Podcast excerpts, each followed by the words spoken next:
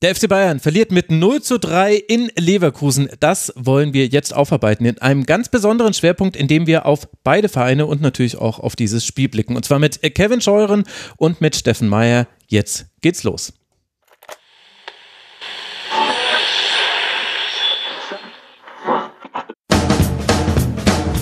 Heute im Rasenfunk.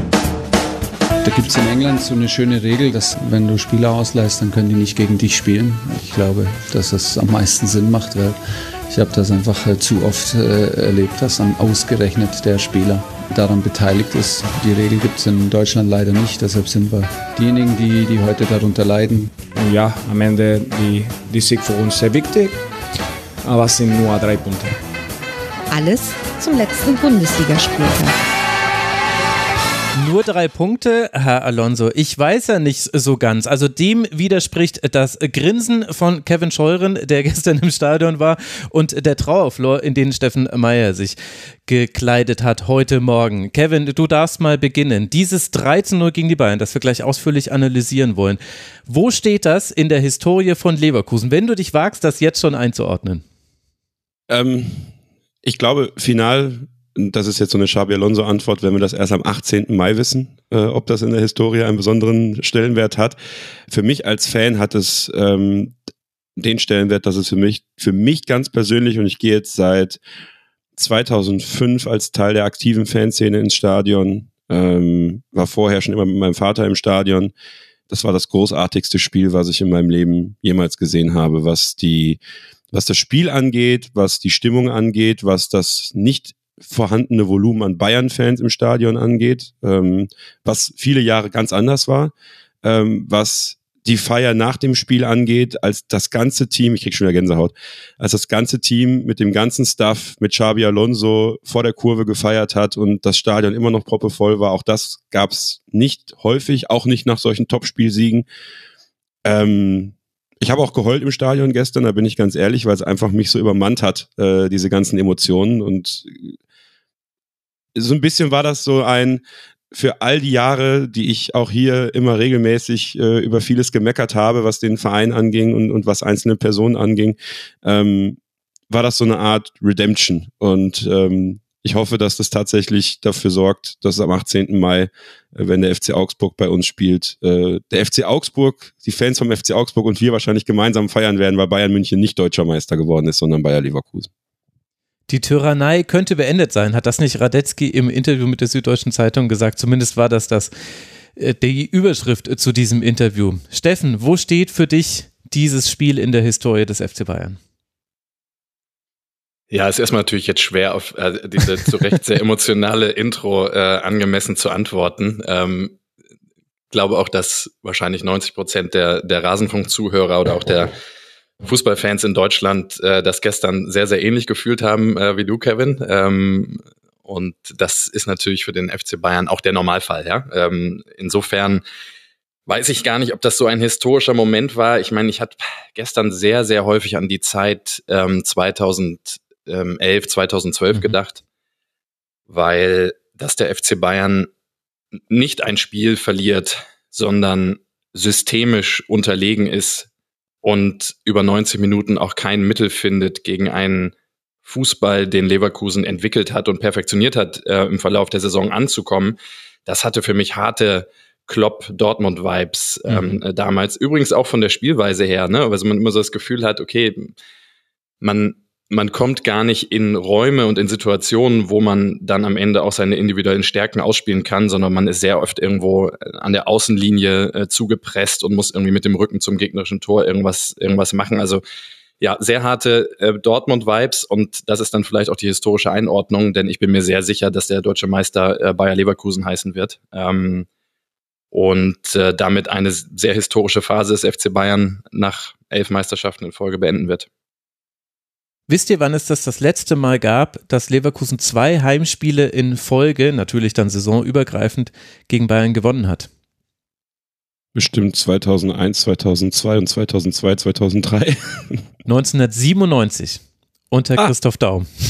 Das war mein erstes Spiel im Stadion übrigens damals dann. Ach. Ähm, ja, das, wo Ulf Kirsten drei Tore geschossen hat. Also so äh, bin ich damals äh, zu diesem wunderbaren Verein gekommen. Meine Güte, es schließen sich jetzt schon so viele Kreise, dabei beginnen wir erst diese Sendung. Aber das eben mal kurz zur Dimension dieses Siegs. Aber ich fand äh, das, was du gerade gesagt hast, äh, Steffen, ganz interessant, weil du von den Räumen gesprochen hast, in die Bayern gar nicht erst reingekommen ist. Und vielleicht können wir so nämlich auch mal in die Analyse dieses Spiels reinstarten. Also für alle diejenigen, die unter einem Stein oder hinter dem Mond gelebt haben. Äh, Leverkusen hat das 3 zu 0 gewonnen, das 1 zu 0 hat ausgerechnet Josef Stanisic erzielt in der 18. Minute nach einer komplett schläfrigen Aktion des FC Bayern. Aus am Einwurf heraus fällt dann dieses Tor nach Flanke relativ kurz nach Wiederanpfiff äh, kann dann äh, Grimaldo das 2 zu 0 erzielen und dann in der 94. Minute Jeremy Frimpong noch ins leere Tor, obwohl er schon abgedrängt war und so weiter, weil Neuer war mit nach vorne gekommen nach einer Ecke, das 3 zu 0 machen und den perfekten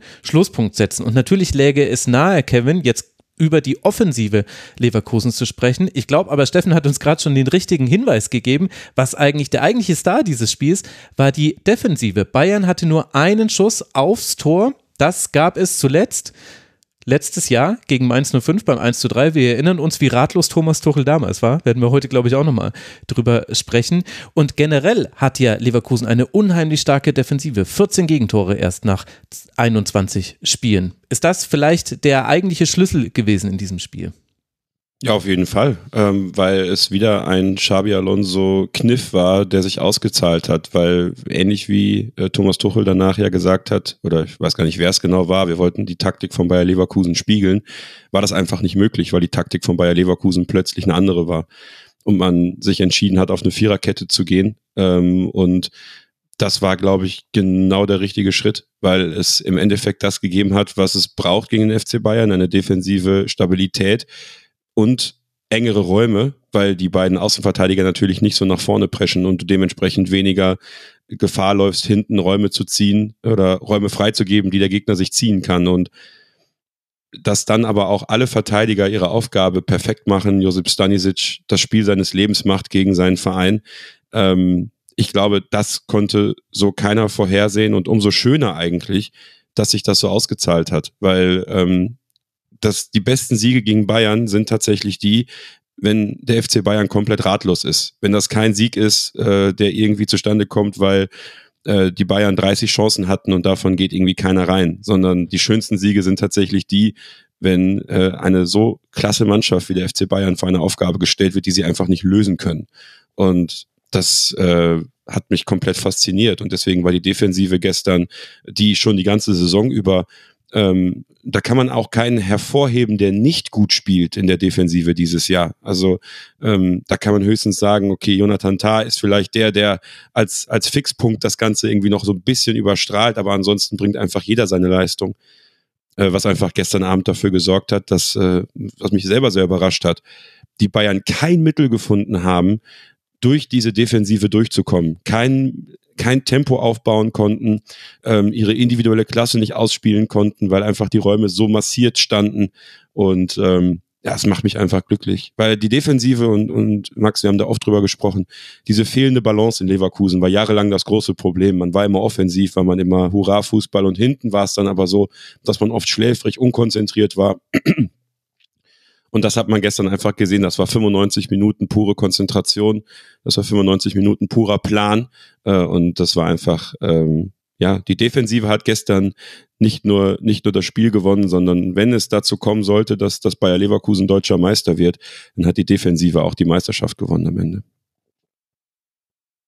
Ich muss allerdings sagen, bei allem Lob für Leverkusen, äh, das Kevin gerade vorgetragen hat und das natürlich völlig berechtigt ist, das Problem beim FC Bayern ist halt größer, weil es ist ja auch nicht so, es wird heute sehr viel darüber diskutiert, über diese Umstellung von, von Viererkette auf Dreierkette oder Fünferkette, wie man es ähm, am Ende dann interpretiert.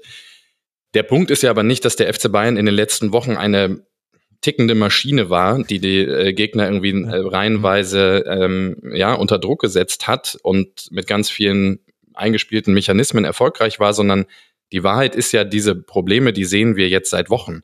Und ähm, das ist auch was, was ich Tuchel zum Beispiel sehr stark vorwerfe, dass er die, eine Diskussion, auch eine öffentliche Diskussion darüber sehr stark bisher abgewehrt hat, indem er gesagt hat, ja, guckt doch auf die Ergebnisse, ja, sind doch nur zwei Niederlagen in der Bundesliga ähm, und eine im Pokal gegen Saarbrücken. Ähm, aber die, die Defizite, die wir gestern gesehen haben, nämlich kaum Automatismen, wie man eigentlich von hinten schnell nach vorne kommt, kaum Automatismen, dass wenn man mal in der gegnerischen Hälfte ist, wie man konstruktiv in den, Schla in den Strafraum kommt, das sehen wir jetzt seit Wochen.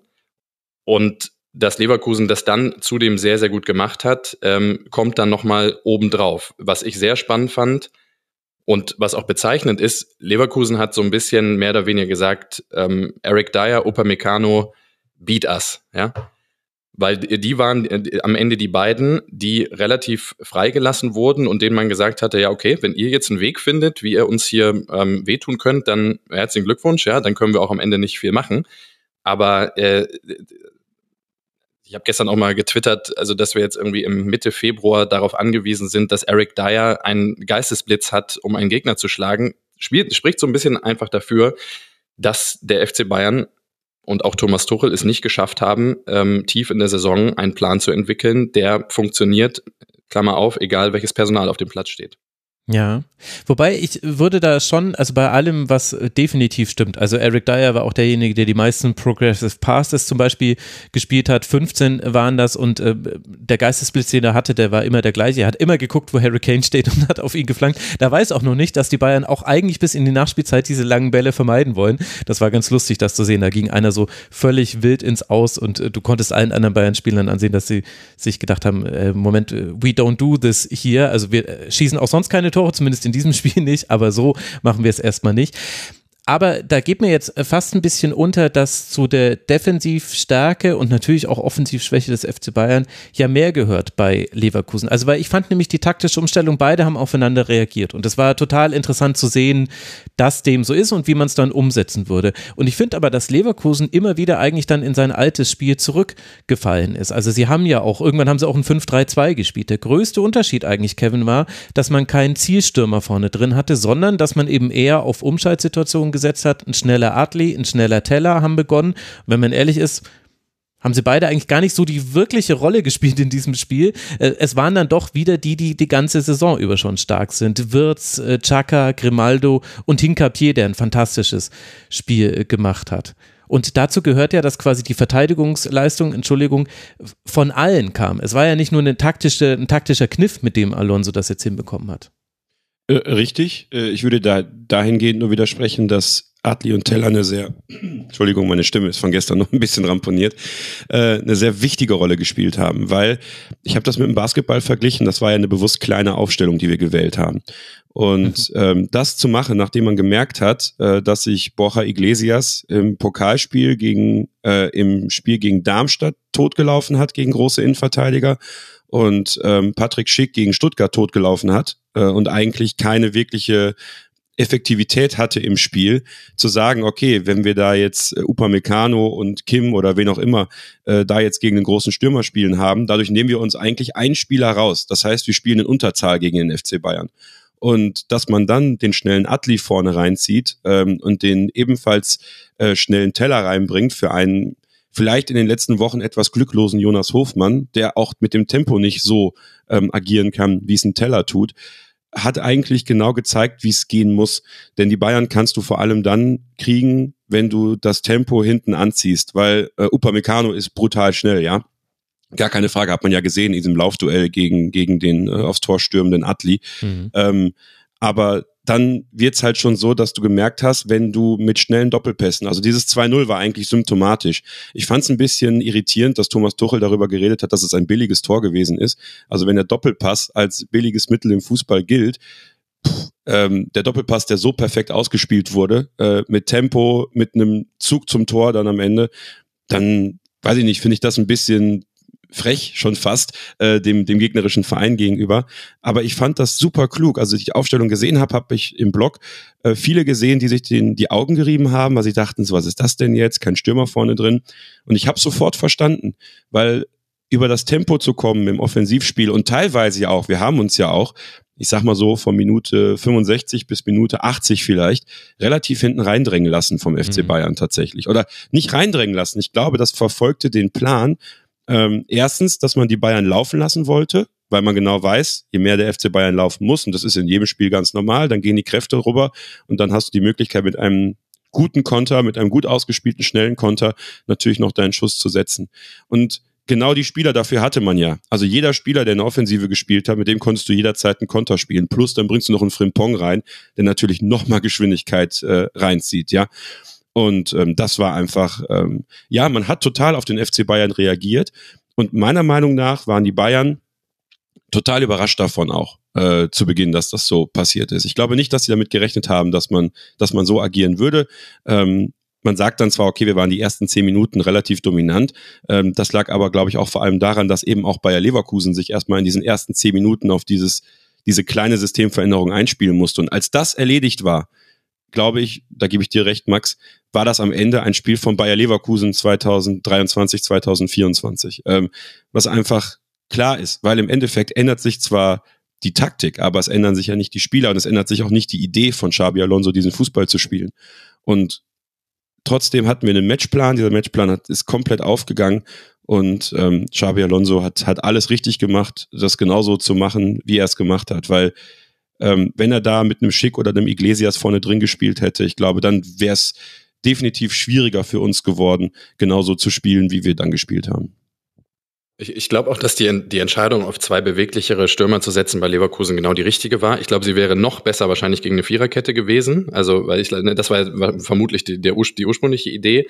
Aber wie sie es dann gemacht haben, war ähm, auch wirklich interessant, weil Teller ja fast wie so ein verkappter, äh, wirklich Außenstürmer agiert hat. Mhm. Der ist ganz weit immer auf die rechte Außenbahn äh, gezogen, hat dadurch Kim, den stärksten ähm, Verteidiger der Bayern, auch sehr stark gebunden und gleichzeitig war auch diesen linken Halbraum für Leverkusen dann ganz gut geöffnet, damit sie da in, mit Wirtz, mit, mit Schaka und dann mit Adli ähm, als, als durchstartenden Spieler im Klein-Klein auch Lösungen finden. Also ich würde dir absolut zustimmen, dass da der Plan aufgegangen ist.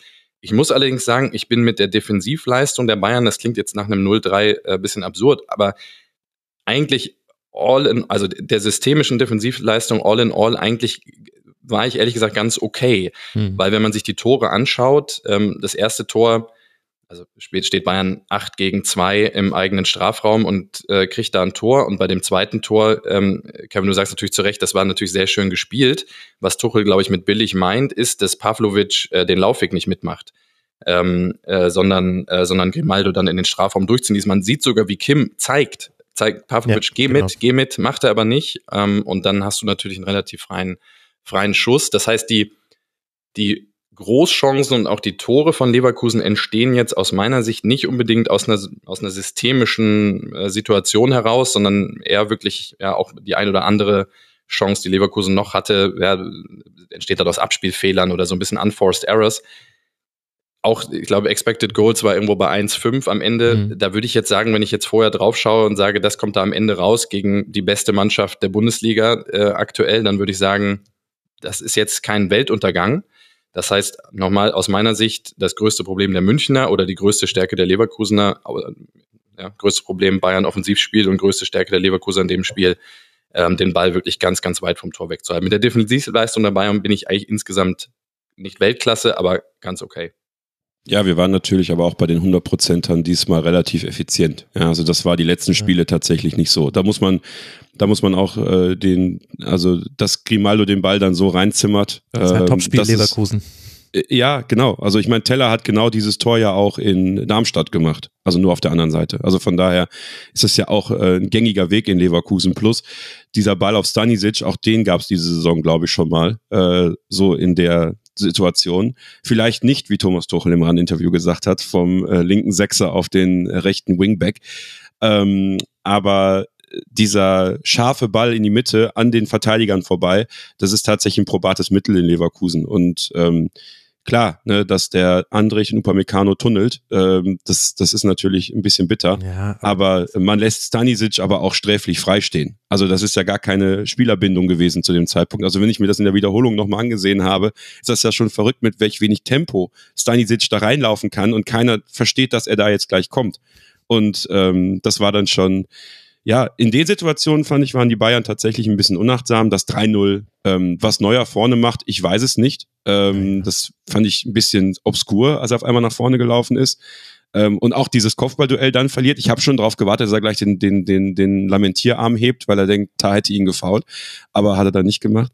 Ähm, ja, und äh, das, also die, die Kirsche auf der Torte war für mich, wie Frimpong dann Guerrero aussteigen lässt. Ähm, wie damals ähm, Boateng, der auf den Po gefallen ist in Barcelona. Das, äh, das fand ich dann schon ein bisschen witzig, muss ich sagen.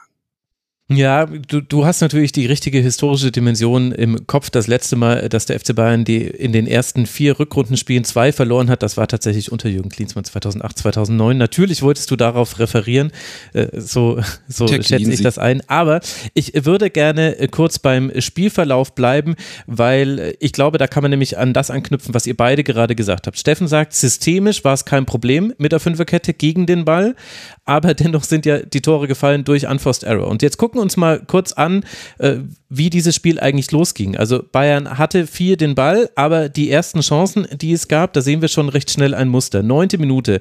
Dyer wird im Aufbauspiel ein bisschen ungenau angespielt, gewinnt das Laufduell gegen Adli nur, indem er den Ball ins Ausschlägt. Leverkusen kann vorne einen Einwurf machen, schiebt komplett vor und presst Bayern. Äh, elfte Minute. Upamecano schlägt eine Bogenlampe, die Teller dann auf Adli legen kann, aber dessen Schuss ist ungefährlich. Das hätte schon eine sehr gute Möglichkeit sein können. 13. Minute, da hatte dann mal Bayern eine Chance. Sané über rechts legt auf Goretzka, der schießt aber deutlich übers Tor, war aber eigentlich gut rausgespielt, war einfach nur ein schlechter Distanzschuss.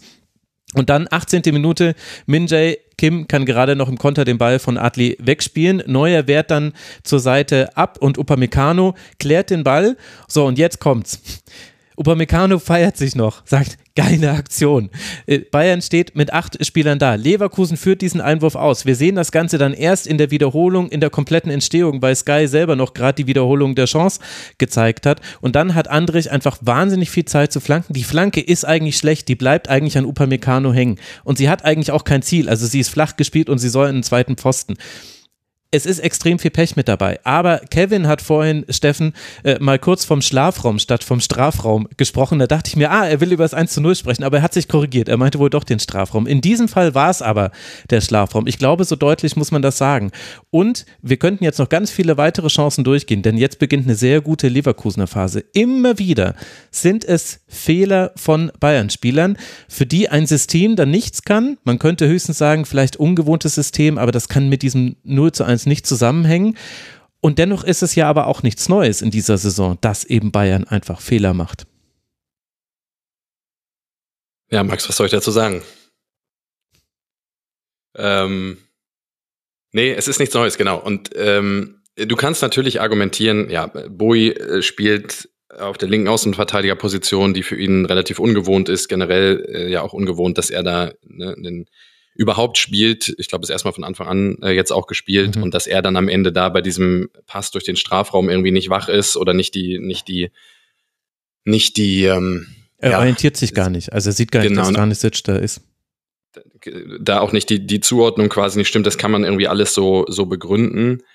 Ähm, aber wie gesagt, mir ist die, die, die, die Fokussierung der Debatte, ob das jetzt eine Dreier-, Fünferkette oder Viererkette ist, in dem Fall, äh, wie gesagt, ist, aus meiner Sicht führt in eine falsche Richtung. Was die Fehler, die du ansprichst, klar, es sind teilweise unforced errors gewesen, aber das, jetzt bin ich wieder beim Systemischen, ähm, was man schon gesehen hat, Bayern hat sehr stark versucht und das, die ersten 15 Minuten waren ja auch, würde ich sagen, mit die stärksten äh, von, von Bayern, oder zumindest war es da ein sehr ausgeglichenes Spiel, was so in beide Richtungen hin und her wogte. Bayern hat sehr stark auf diesen hohen Ballgewinn gesetzt. Also das hat man wirklich gesehen mit Pavlovic, der dann sehr stark vorschob und das hat auch ein paar Mal geklappt. Was dann aber häufig das Problem war, und ich glaube, Tuchel hat das auch in der PK danach angesprochen, dass dann der Ball eben nicht gesichert wurde oder über die Schulter geschaut wurde, um dann eine Verlagerung äh, irgendwie hinzubekommen, sondern der Ball war immer sehr schnell wieder weg. Und das macht es halt auf Dauer dann natürlich auch sehr, sehr schwer, gegen eine Mannschaft wie Leverkusen Struktur aufzubauen, Rhythmus aufzubauen, etc. Ähm, das ist so aus meiner Sicht in der, in der ersten Spielphase noch, noch eines der, der größten Probleme gewesen. Und wenn du die Unforced Errors ansprichst aus, der, aus dem tiefen Aufbau heraus, also Bayern hat ja aufgebaut in so einer Art 3-2-5. Das heißt, drei ähm, hinten in der Kette, die zwei Sechser meistens auf einer Linie davor. Und dann haben beide Außenverteidiger wahnsinnig hochgeschoben, die dann wirklich auf einer Linie zwischen den Leverkusener Verteidigern standen. Und das ist total nachvollziehbar. Der Punkt ist aber, dass Bayern nicht das, die Obvious gemacht hat und den Ball immer direkt in die vordere Kette gespielt hat. Weil wenn du die Außenverteidiger so hoch schiebst, dann willst du ja auch schnell den Ball dahin bekommen, um dann möglicherweise Gleichzahl- und äh, Überzahlsituationen auszuspielen. Was sie gemacht haben, ist wahnsinnig umständlich, trotzdem immer irgendwie wieder zu versuchen, über die Sechser dann aufzubauen und dann, äh, wie Thomas Müller auch sagt, dann wird dann von A nach B, nach C, nach D gespielt. Und das war aus meiner Sicht in der Formation und in der Ausrichtung der, der völlig falsche Weg und ja, hat dann möglicherweise auch dafür gesorgt. Ich habe gesagt, ja, wenn man Dyer und Upamecano dann sagt, äh, ihr müsst eine zündende Idee haben, dass da dann der ein oder andere ähm, Abspielfehler am Ende mal rauskommt, der es Leverkusen dann auch leichter macht, ist dann irgendwo auch nur logisch. Ja, und trotzdem hatte man aber wieder so die Situation, also zum einen, äh, die Topspiel Bayern waren nicht da, also das ist genauso eine Aktion, wie sie eigentlich Dortmund gegen Bayern passiert im Topspiel und nicht Bayern gegen einen anderen Gegner.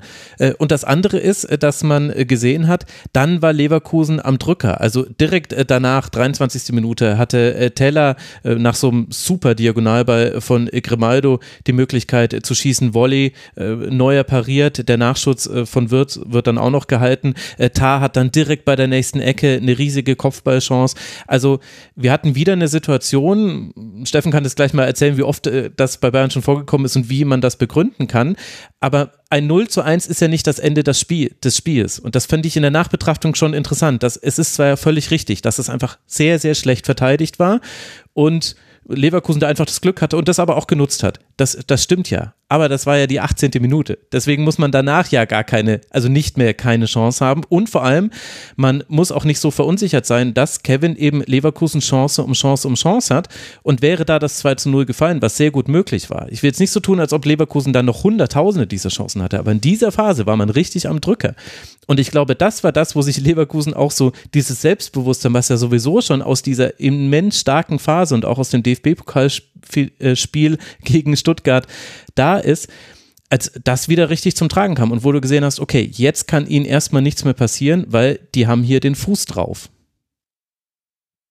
Ja, also ich bin ehrlich, ähm, ich hatte nie Angst, dass der FC Bayern gestern ein Tor schießt.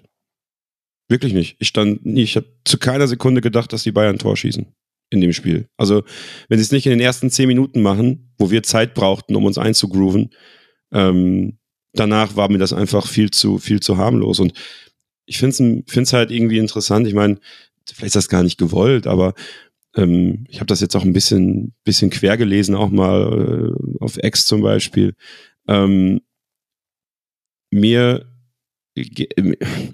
ich will, jetzt, ich will jetzt nicht irgendwie, soll jetzt nicht super frech klingen, aber ich möchte, dass man aufpasst, dass man nicht sagt, das Spiel ist so gelaufen, wie es gelaufen ist, weil Bayern so schwach war, sondern ich glaube, Leverkusen war einfach auch extrem stark. Und ähm, das Narrativ, was natürlich irgendwie so ein bisschen gefahren wird, auch, auch von Bayern-Seite, ist ja genau das, ne? Also Torres PK und sowas. Ähm, die basiert ja eher darauf, dass ne, billige Gegentore und man war ja dominant und dann hat er den XG-Wert genannt und sowas. Und ähm, das ist ja alles schön und fein, aber am Ende ähm, hat der FC Bayern gegen die, gegen die beste Mannschaft der Bundesliga verloren. Punkt. Also das ist halt einfach, das kann man auch einfach anerkennen. Und mir fehlt da so ein bisschen auch von Bayern-Seite die Anerkennung dafür, ähm, teilweise. Der Einzige, der es wirklich gemacht hat, war Thomas Müller, meiner Meinung nach. Und das fand ich ganz, ganz toll. Also ich bin kein großer Thomas Müller-Fan, aber sein Interview bei Sky fand ich herausragend, äh, wie er auch dieses Zockverhalten in Leverkusen ähm, gelobt hat. Und das ist tatsächlich was, wo ich sage, das geht den Bayern ähm, ab, dass äh, die Spielfreude dahingehend fehlt, dass ähm, dass man zwar die Bälle hin und her spielt von A nach B nach C nach D, aber das ist dann immer so, so gefühlt auf einer Linie, während Leverkusen halt immer Bock hat, nach vorne zu spielen und immer das Ziel ist, wir spielen auch von A nach B nach C nach D, aber am Ende soll bei D spätestens der Torschuss folgen. Und ähm, das passiert dann auch. Und das ist auch gestern dann passiert. Ähm, auch in mehreren Situationen. Also ich glaube schon, dass es möglich gewesen wäre, die Bayern äh, schon höher in der Halbzeit äh, in, die, in die Kabine zu schicken. Und dann, glaube ich, wäre es ein Desaster geworden für die Bayern tatsächlich. Also ähm, wenn äh, Adli nicht äh, abbremst im, im Laufduell gegen Upamecano, beziehungsweise Upamecano ihn einholt, muss man ja auch fairerweise sagen, ähm, das ist ein Tor. Dann lass mal eine der Standardsituationen von Tar reingehen. Dann gehst du mit 2-0, 3-0 in die Halbzeit und dann sage ich dir, geht das Spiel 6-0 aus. Weil ich glaube, dann spielt man sich, ja, nee, äh, ihr lacht jetzt, ja, aber dann spielst du dich in so einen Rausch, glaube ich, in der zweiten Halbzeit mit der Stimmung auch im Stadion und dem, dem, äh, dem der, der, der Ideenlosigkeit bei den Bayern auch insgesamt im Offensivvortrag. Ähm, und dann redet man ganz anders, weil ähm, so und das nur um das nochmal zu verdeutlichen, dass mir das auch wichtig ist, ne, äh, das nochmal so zu unterstreichen in dem Moment. Also erstmal, glaube ich, zeigt Kevin gerade, warum Bayer Leverkusen, glaube ich, tatsächlich deutscher Meister wird, weil ich erinnere mich an viele Diskussionen mit Dortmundern in ähnlichen Situationen, die dann auch immer schon den, die halbe Ausrede und es wird noch alles ganz schwer ähm, äh, mit, äh, mitkommuniziert haben. Und das Selbstvertrauen, was Kevin ausstrahlt, ist ja völlig berechtigt, weil das Interessante ist ja trotz Umstellung in der Formation bei Leverkusen ähm, oder auch ja mit Stanisic dann dann auf der rechten Seite, die Grundprinzipien bleiben ja gleich und die funktionieren ja weiterhin. Ja, also dieses kleinräumige Spiel, dieses enge Abstände. Also du hast ja während des Spiels ganz oft das Gefühl gehabt, Leverkusen weiß genau, wie sie spielen wollen. Sie wissen es ganz genau. Immer ein bei Bayern hat bei Bayern hat man das Gefühl gehabt, sie haben vielleicht so eine Idee, was sie heute machen sollen, aber ja, wenn dann der erste und der zweite nicht klappt, dann ja, ist man auch ziemlich ratlos und das war das war schon, schon echt auffällig in diesem Spiel, wo ja beide Mannschaften ein bisschen was verändert haben. Ja? Aber das, mhm. ja, gerade diese Prinzipien, dieses eng Zusammenstehen, diese ähm, äh, kurze Pässe in den Halbräumen suchen, aber dann auch die Möglichkeit haben, dann auf die rechte Seite zu verlagern und so. Also alles so Dinge, zieht man einfach weiter durch, egal wie das Personal ist. Und äh, ganz offen gesagt, das war bei Bayern in den besten Phasen in den letzten Jahren auch mal so. Ja, da war egal, wer auf dem Platz stand, man hat dann mhm. einfach dieses Spiel durchgezogen. Das ist momentan. Ja, und das ist, das habe ich gestern noch nach dem Spiel mit ein paar, paar Leuten diskutiert ähm, bei einem Bierchen. Jedes Spiel von Xabi Alonso folgt einem Matchplan. Jedes Spiel folgt einem Matchplan. Und dieser Matchplan wird auch durchgesetzt. Ja, es ist nicht wie bei den Jahren unter Boss, unter Seoane, unter Schmidt. Also wir können noch ein paar Trainer nennen, die es versucht haben, Matchpläne zu entwickeln, die sie irgendwann über Bord geworfen haben, weil es einfach kopflos wurde. Ähm, mit den Spielern die Alonso auf dem Platz hat, mit Spielern, mit denen er reden kann, wie Grimaldo auf der eigenen Landessprache, mit Chaka, äh, der eine, eine unglaublich wichtige Position hat und ich hatte echt kurzzeitig mir das Herz ja, in die Hose das gerutscht. Das war mein einziger Chaka, Hoffnungsmoment. Als Chaka am Boden lag äh, und ich dachte, scheiße, ja, wenn er am stimmt. Boden liegt, dann ist da was. Und dann du ist hast da, das auch gemerkt. Bei ja. den Leuten, die um ihn rumstanden, waren alle so, oh, ja, oh, oh, das, ne? also das ist schon... Alle Leverkusener waren da. Das war wie beim Footballspieler, der gleich auf die Trage... Wie der Quarterback, ja. Er ist der Quarterback. Er ist der Quarterback dieser Mannschaft und ähm, äh, so viel mehr. Äh, er ist so viel mehr. Er, ich krieg schon wieder Gänsehaut. Er verkörpert diese, diese, diese Gier. Er verkörpert dieses, dieses Selbstverständnis, was in Leverkusen so viele Jahre gefehlt hat. Und ähm, ich glaube, dass das, was du, Steffen, hast, dieses Selbstbewusstsein äh, da rausnimmst aus dem, was ich sage, ist genau das, was ich mittlerweile habe. Und Max, wir haben so oft auch da, also da wieder ne, einen Rückverweis auf viele Ausgaben, die wir hier schon besprochen We've come haben. a long way, my friend, ja. Ja, und ich fange schon wieder an. Das Ding ist, ich habe gestern schon im Stadion angefangen zu heulen, weil es mir einfach so nah ging, weil ich einfach endlich das habe in Leverkusen, was ich so viele Jahre mir gewünscht habe. Ein Selbstverständnis der eigenen Stärke, ohne überheblich zu sein, ohne mir als Selbstvertrauen einreden zu müssen, sondern äh, diese Mannschaft, dieser Verein, in, in, dem, was er verkörpert diese Saison, und das ging schon im Sommer bei den Transfers los, meiner Meinung nach, und deswegen war ich von Anfang an überzeugt davon, dass diese Mannschaft Großes erreichen kann diese Saison und auch die Meisterschaft angreifen kann, weil diese Mannschaft in der Zusammenstellung genau dafür zusammengestellt worden ist. Klar, kann man absehen, dass diese Mannschaft sich so entwickelt, dass man 31 Pflichtspiele, 31 Pflichtspiele ungeschlagen bleibt. Ähm, nee, sicherlich nicht. Aber ähm, was man sehen kann, ist, dass einfach jedes Spiel, und wenn es noch so schwierig ist, auch das Stuttgart-Spiel in der Hinrunde zum Beispiel, ist für mich auch so ein prädestiniertes Beispiel. Xabi Alonso schafft es, in der Halbzeit die Mannschaft, mhm. ihr müsst euch mal Alonso beobachten im Spiel. In der ersten Halbzeit pendelt er eigentlich nur zwischen Seitenlinie und Co-Trainer. Die erste Halbzeit ist eine Analyse-Halbzeit für ihn immer. Ist immer am Rennen, diskutiert, ist auf dem iPad am zeigen, äh, will immer sehen und will immer machen. Und wenn er merkt, dass in der Halbzeit was nicht funktioniert, geht es nicht darum, Spieler auszuwechseln oder äh, jetzt irgendwie hektisch Systeme zu ändern, sondern so kleine Kniffe zu machen, die er gesehen hat, die er gemerkt hat. Und das macht es ja so stark. Das ist, das machen ja ganz viele Trainer. Die wechseln dann zwei, drei Spieler aus und hoffen dann auf diese Initialzündung in der zweiten Halbzeit. Nee, er braucht das nicht. Er nimmt sich die Spieler, die bleiben alle auf dem Platz, aber er schafft es, entweder ihnen Sachen zu sagen, ihnen ein Selbstvertrauen nochmal einzuimpfen oder eben ihnen schnell auf dem, auf dem iPad dann in der Kabine Situation zu zeigen, das kannst du besser machen, das kannst du besser machen. Und ja, das ist es eigentlich, was, was auch gestern wieder kam. Ich glaube, du hast dann in der zweiten, er hat schon in der ersten Halbzeit analysiert, dass die Bayern schon durchaus diese Räume hatten. In der zweiten Halbzeit fand ich, war es dann äh, das perfekte Spiel äh, von, von Bayer Leverkusen. Ja, ich fand die erste Halbzeit da ehrlich gesagt noch interessanter, aber da hast du auch gesehen, dass eben, also zum einen, es sind bestimmte Automatismen und systemische Dinge immer da im Leverkusener Spiel und das andere ist, die haben jetzt halt einfach viermal in Folge gegen Teams gespielt, die mit einer Fünferkette gegen sie verteidigt haben und dann kam halt Stuttgart, wobei die haben es ja auch probiert in Fünferkette, wenn ich mich gerade nicht komplett ja. falsch erinnere. Und sie wissen halt genau, was sie dann tun müssen. Und dann ist es eben nicht nur Gezocke, dass Grimaldo auf dem rechten Flügel erscheint, sondern er schafft da eine Überzahl und er kann es machen, weil Hinkapier Pied den Außenverteidiger besetzt genau. und absichert, weil alle so ein bisschen asymmetrisch geschoben sind, weil sie dann nämlich Überzahl auf dem Flügel haben und sich da dann durchzocken. Das stimmt schon, es ist Gezocke, aber das ist ja nicht wie irgendwie, wie ich zock im Park, alle auf dem Ball und dann gib ihm und am Ende Krankenwagen, das ist dann eher so mein Niveau, sondern da, da, da steckt ja was Systemisches drin. Und genau das, was du sagst, find, fand ich aber sehr interessant und das war für mich eigentlich die allergrößte Überraschung dieses Spiels. Dass Bayern mit einer Fünferkette beginnt und sich anpasst auf Leverkusen und dass sich auch Leverkusen auf Bayern anpasst, präventiv. Das war zwar witzig, aber komplett überraschend war es nicht. Aber bei allen Spielen, bei denen sich Leverkusen schwer getan hat, und das dürfen wir ja nicht vergessen, das waren jetzt in der Rückrunde so einige, Augsburg, äh, Darmstadt und so weiter, es war immer so, in der zweiten Hälfte kam die Anpassung. Und deswegen war ich, Steffen, ich war ganz fest davon überzeugt, wirklich todsicher war ich mir, dass Thomas Tuchel diesmal eine Taktik für die erste Hälfte hat und eine für die zweite Hälfte, weil er das, ich dachte, er hätte das auch gesehen, dass das bei Alonso so ist. Und dann dachte ich mir, okay, erste Hälfte, Fünferkette, gegen den Ball gedacht, hat nicht funktioniert. Und ich war mir absolut sicher, in der zweiten Hälfte zwei Wechsel, Umstellung auf 4-2-3-1 oder wie auch immer man es dann genau interpretiert, auf jeden Fall Viererkette. Und genau das ist nicht passiert. Und er wurde danach auch gefragt in der Pressekonferenz, ich spiele das kurz ein und dann darfst du mal deine Gedanken dazu sagen, dass man sowohl ohne Müller und Kimmich in die Startelf äh, ins Spiel gegangen ist und dann aber auch keine Anpassung passiert ist.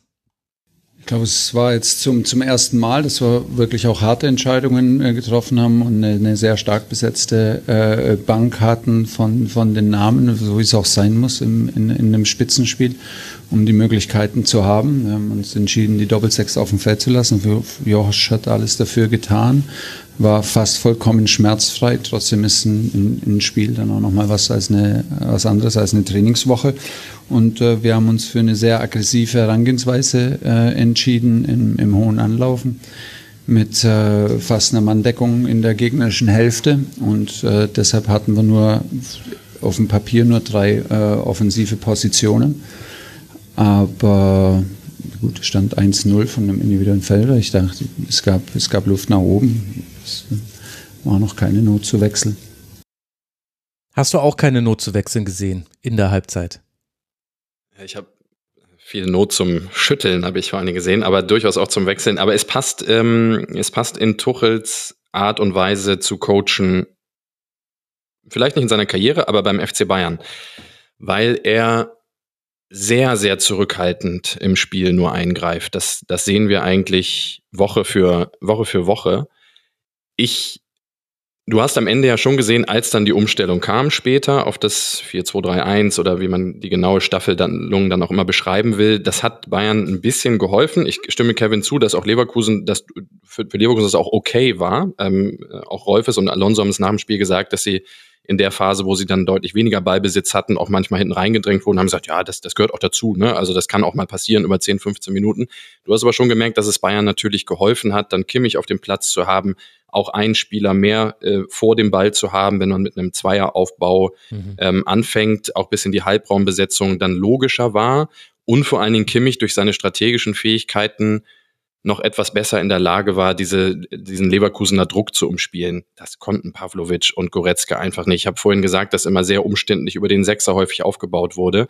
Und äh, da hätte ich mir durchaus auch schon vorstellen können, in der Halbzeit zu, we zu wechseln. Überrascht war ich allerdings nicht, Max. Also äh, Tuchel greift kaum ins Spiel ein. Systemische Veränderungen sehe ich kaum bei ihm.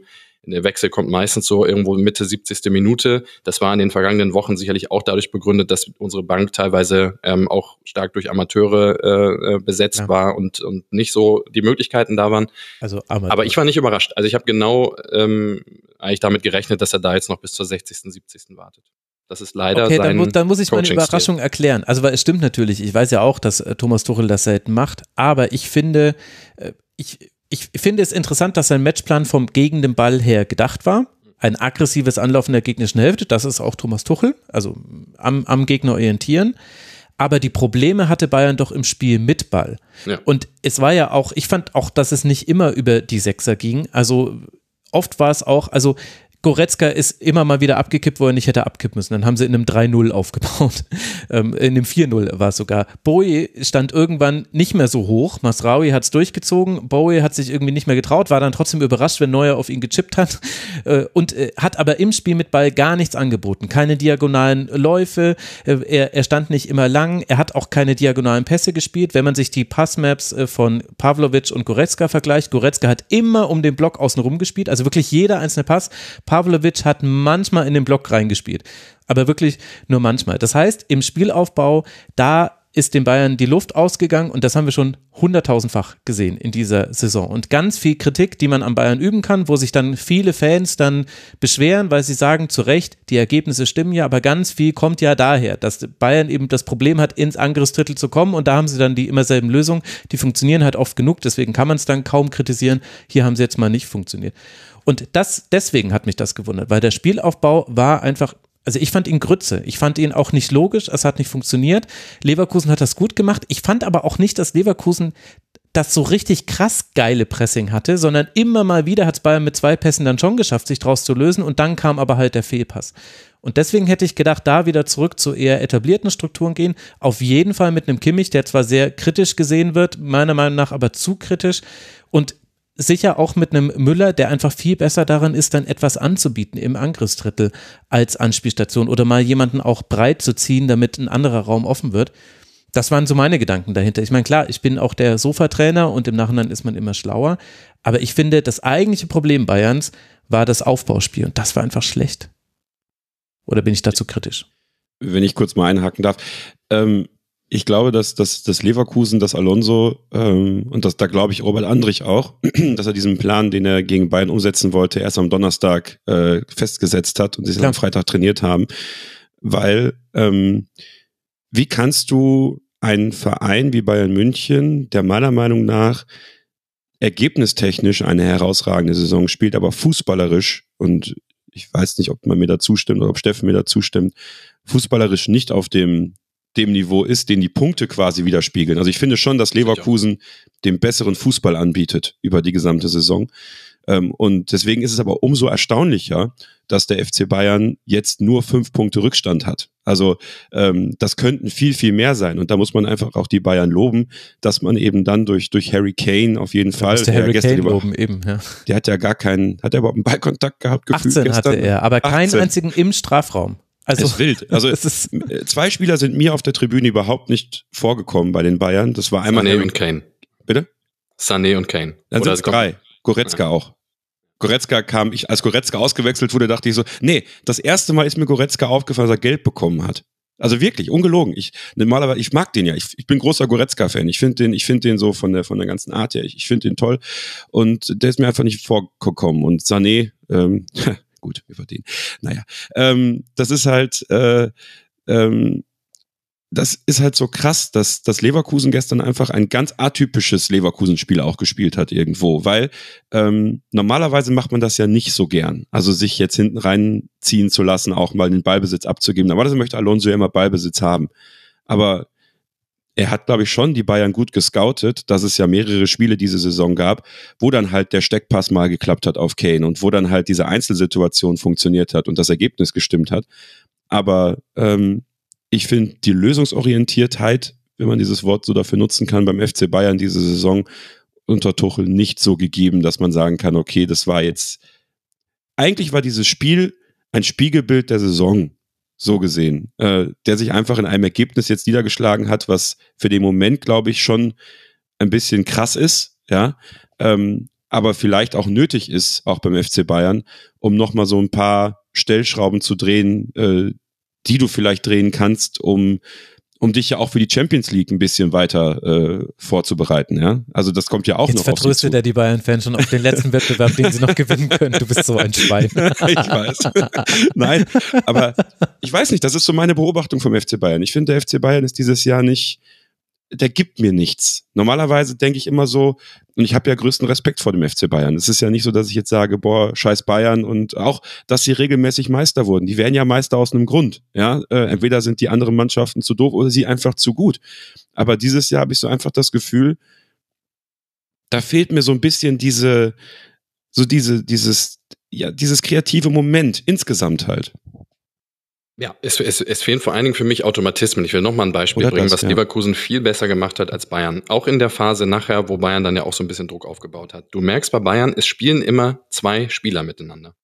Ja, Immer. das stimmt. Ja. Es sind immer zwei Spieler, die sich dann irgendwie versuchen, einen Doppelpass zu machen und so weiter. Und der Rest steht so im Strafraum und schaut.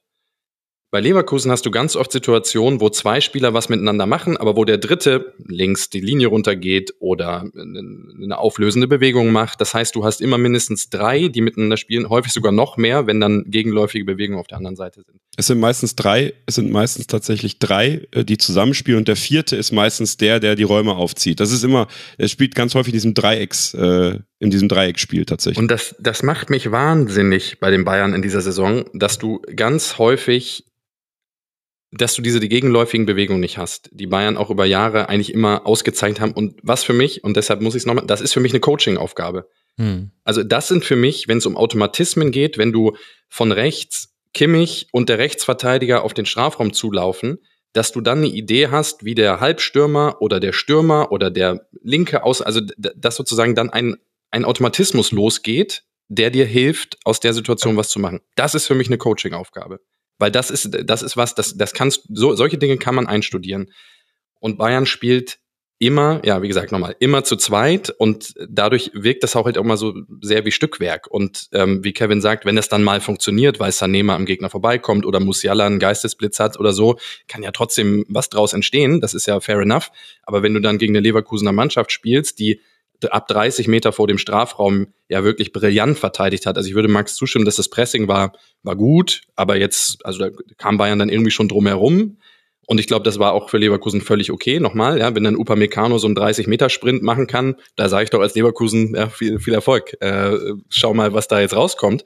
Aber dann ab 20 Meter vor dem Tor war ja, war ja alles zu, war ja alles dicht. Und das kriegst du auch, ja, wenn Sané nicht in Topform ist, ähm, ja, und Musiala alleine kriegt's nicht hin, sondern dann musst du über Automatismen kommen und die sind momentan überhaupt nicht da. Und das ist erschreckend, weil es ist nicht September, sondern es ist Februar.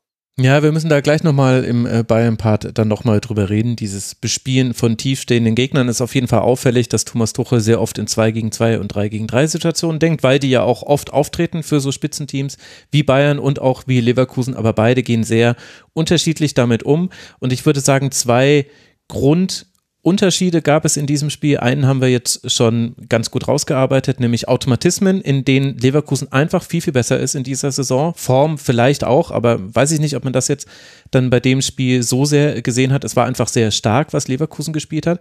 Und das andere aber auch die absolute Bereitschaft in diesem Spiel. Also Bock auf Verteidigen, alle haben verteidigt, äh, Bock auf schnelles Umschalten und auch richtig, ja, also das, was man eigentlich immer dem FC Bayern unterstellt in Topspielen, das hast du nicht nur beim 1 zu 0 gesehen, das hast du nicht nur beim 2 zu 0 gesehen, sondern auch in ganz vielen Defensivaktionen.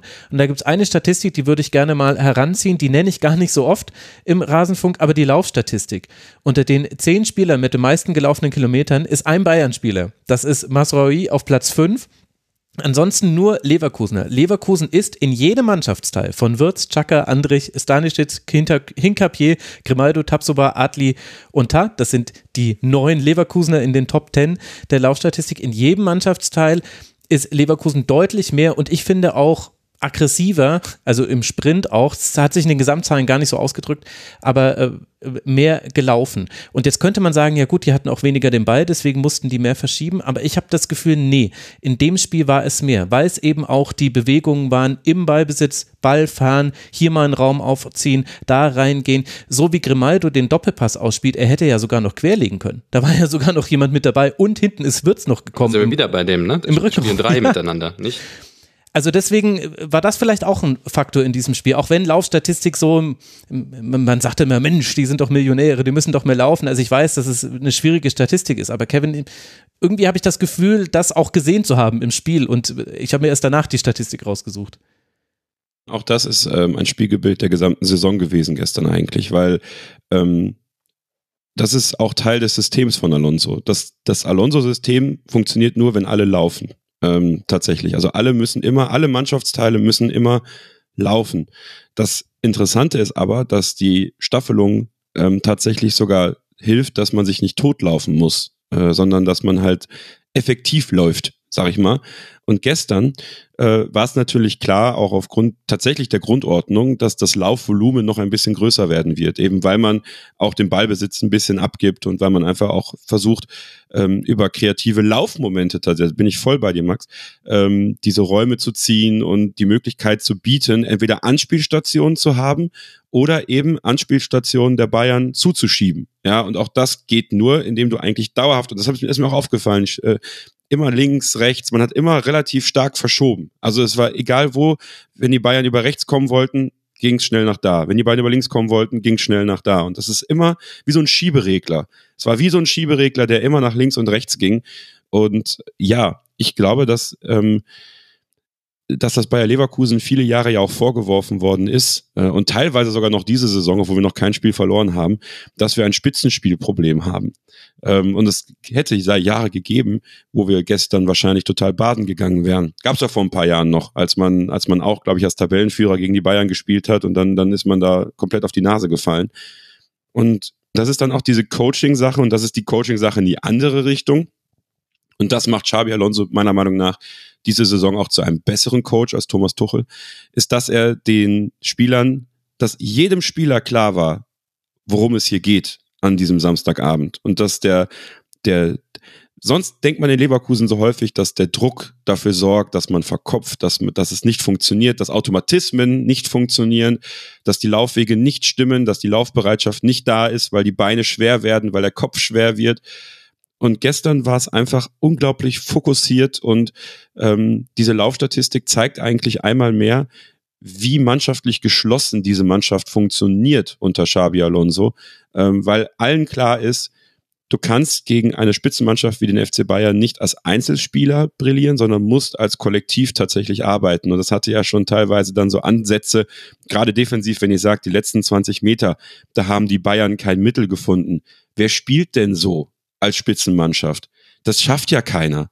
Das Atletico heißt, man, Madrid spielt so. Äh, Aber die spielen äh, nicht so nach vorne. Was ist denn das für eine perverse Kombination aus Atletico Madrid und Manchester City? Was ja, aber das denn ist ja, ja, aber ist doch geil. Das ist doch genau das, was, was der Bundesliga noch als Spielart gefehlt hat eigentlich, weil wir haben das, ich sag mal so, wir haben das Beste aus den schwierigen Spielen gegen Darmstadt und Augsburg und Co. mitgenommen, defensiv, nämlich dann diese, dieses Bollwerk zu haben, aber gleichzeitig das Bayer Leverkusen, was man offensiv einfach gerne sieht, dann auszuspielen vorne und das ist, äh, es ist einfach, das ist einfach, das passt einfach. Aber dafür musst du laufen. Und äh, trotzdem, ich glaube, bis auf Wirtz, Wirtz war wirklich kaputt gestern dann irgendwann, das hast du auch gemerkt. Ähm, habe ich jetzt bei keinem Spieler das Gefühl gehabt, der hätte nicht noch ein bisschen, bisschen Körner gehabt. Und das ist äh, und auch da, ne, da gehe ich auch in die gleiche Richtung. Wir reden hier über Februar und nicht über September. Und da ich glaube, dass diese Mannschaft sogar noch, noch einiges mehr an Potenzial hat. Aber gut, man, man, konnte ja unter der Woche, konnte, hatte man ja frei, während die Bayern im DFB-Pokal-Viertelfinale. Ach nee, nee, Moment. Ah, komisch. Steffen, du wolltest was sagen.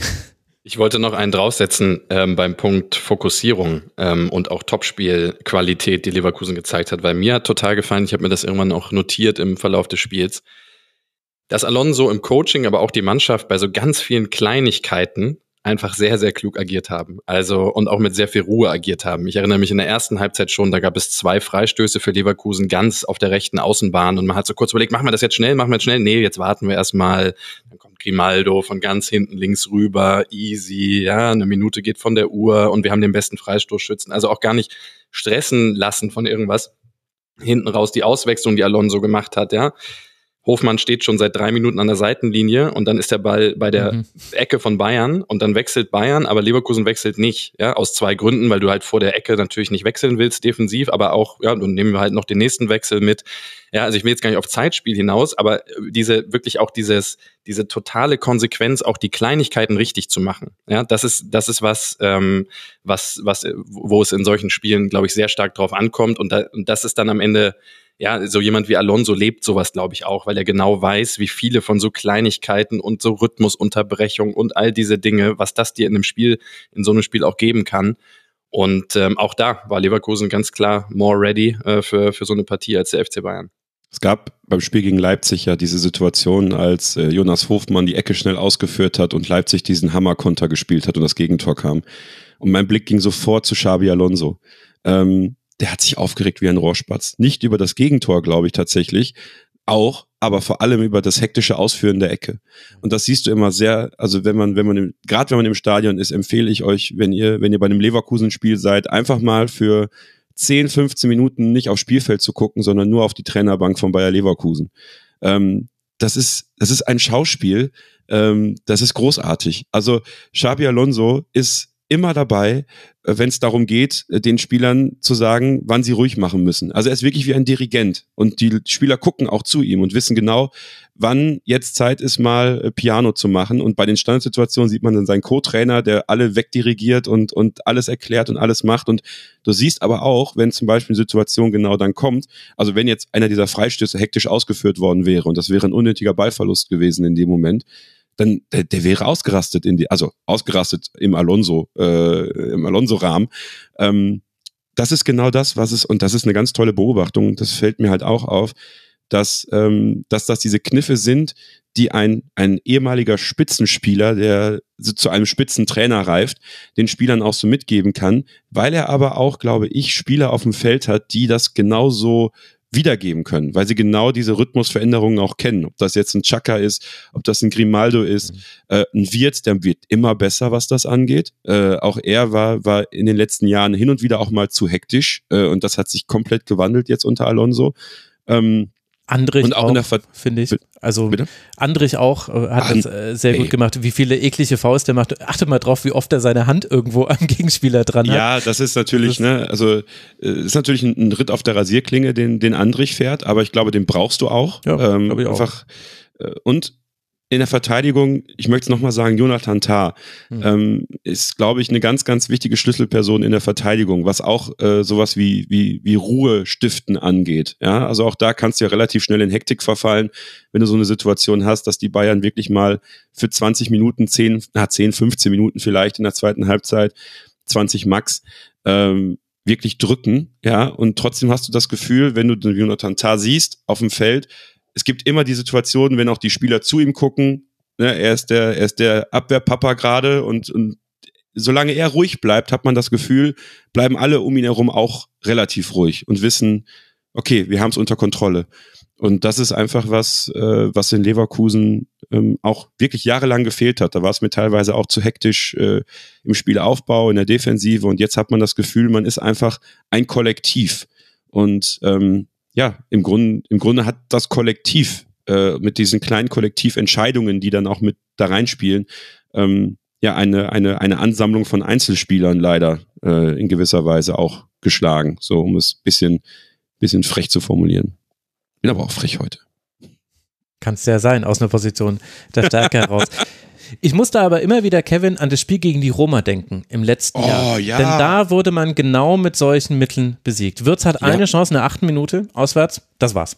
Spiel vorbei. Ja. Äh, Zeitspiel noch und nöcher. Natürlich äh, wurden da wieder alle Klischees gegen italienische Clubs rausgeholt, die man so hat im äh, Sportjournalismus. Aber mein Eindruck ist, und das leitet uns ja so ein bisschen über in den allgemeinen Teil zu Leverkusen. Wir haben ja jetzt schon ganz viel allgemein über Leverkusen gesprochen. Mein Gefühl ist, aus diesem Spiel hat man gelernt. Und man hat sich ein paar dieser Elemente genommen und hat gesagt, ja, da machen wir das halt auch. Und ich würde so gerne jetzt nochmal das Spiel gegen die Roma sehen. Also, ja, gut, ist jetzt nicht mehr Mourinho, Roma und so weiter. Jetzt ist es zu spät, aber ich hätte total gerne diesen Quervergleich. Ich habe das Gefühl, aus dieser sehr, sehr schmerzhaften Niederlage, da hat man was gezogen für diese Saison. Ja, ähm, in allen Bereichen kann ich dir sagen. Äh, weil gestern vor dem Spiel hatte ich genau das gleiche Gefühl wie vor dem Spiel, vor dem Rückspiel gegen Rom letztes Jahr, äh, was so die, diese Energie im Stadion angeht, was, was mhm, das Ganze stimmt. drumherum angeht. Wirklich. Also gegen Rom habe ich schon bei der Hymne, also ich bin ja wirklich sehr emotional, ne? Aber bei der Hymne habe ich schon angefangen zu heulen vor Rom, weil einfach mich das so übermannt hat, welche, welche Emotionen im Stadion waren. Und Endlich hat sich mal jemand von der Europa League-Hymne übermannen lassen. nein, nicht von, der, von unserer Hymne. Ach so, sagen, ach so, Europa League Entschuldigung. eben ein Europa League Hymne. ja, das Safri-Duo spielt. Ähm, nee, und äh, das hatte gestern, war das genau das Gleiche und du hast vollkommen recht. Dieses Rom-Spiel war, glaube ich, allen eine große Lehre. Ähm, und ein erster Indikator auch für Alonso, was es braucht, glaube ich, um das, was gegen, den, gegen, gegen die Roma passiert ist, nicht nochmal passieren zu lassen. Und ich würde das Spiel auch unheimlich gerne nochmal sehen, weil ich glaube, dass man mit der Qualität von heute ähm, Rom definitiv schlagen würde.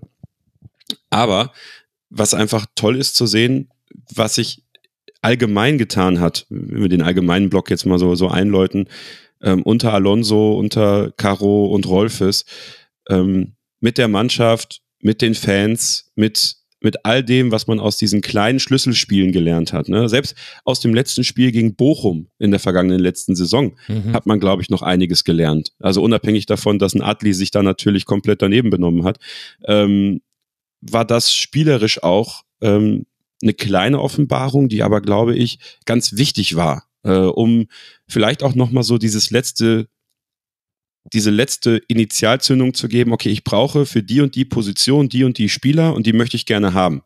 Und dieses Zusammenspiel aus den, aus den Spielen in der letzten Saison, die wirklich richtungsweisend für uns waren und wo es auch natürlich so war, nach dem Rom-Spiel, da war dieser Ballon, der so aufgeplustert war mit Hoffnungsluft, der war natürlich so, der ging ja nicht wie so ein Platzen kaputt, sondern dieses Spiel war wirklich wie so ein richtig fieser Ballon, genau, der so, so ein kleines Loch hat Aha. und es fitzelte immer so weiter raus. Und trotzdem gab es nach dem Spiel nicht Pfiffe, es gab nach dem Spiel nicht irgendwie Vorwürfe, sondern es gab Applaus, es gab, es gab das Aufmuntern, es gab das Aufbauen und ähm, ja, dieses, das kulminiert alles so in dieser, in dieser Saison und auch in diesem Spiel tatsächlich isoliert jetzt gegen Bayern, weil natürlich ist es so, dass wir zwar noch super viele Spiele in dieser Bundesliga-Saison haben, aber das jetzt war ein Spiel gestern, was, glaube ich, viel Validierung geliefert hat über all die Arbeit, die in den letzten Monaten gelaufen ist in Leverkusen,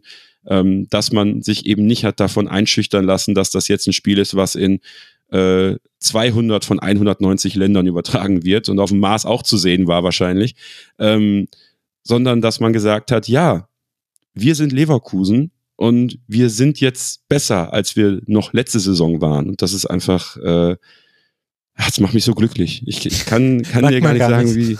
wie, wie glücklich ich darüber bin. Echt? Wirklich. Hattest, hattest du Gänsehaut? War noch eine Frage, die hatte ich mir auch hier aufgeschrieben irgendwann. Gänsehaut gestern. Das war ein Witz. Du Ach hast so. es ja schon dreimal gesagt. Aber es ist auch noch sehr früh, für dich glaube ich noch früher als für uns andere beiden. Wo glaubst du, wird das hintragen? Also letzte Saison, ich habe vergessen es dazu zu sagen, es war natürlich das Halbfinale in der Europa League und das war im Grunde so der Höhepunkt der Saison, den man dann aber 0 zu 1 auswärts, 0 zu 0 zu Hause und dann ausgeschieden. Und dann trudelte diese Saison ja so komisch aus mit der Niederlage in Bochum am letzten Spieltag. Du hast es angesprochen. Aber wohin wird das jetzt äh, Leverkusen tragen? Man steht im Halbfinale des äh, DFB-Pokals. Wird da gegen Fortuna Düsseldorf spielen, wenn ich es mir gerade richtig gemerkt habe. Genau, auch noch zu Hause. Ich glaube, es ist ein wichtiger Faktor aktuell bei Leverkusen. Wenn man Probleme hatte, dann eher auswärts.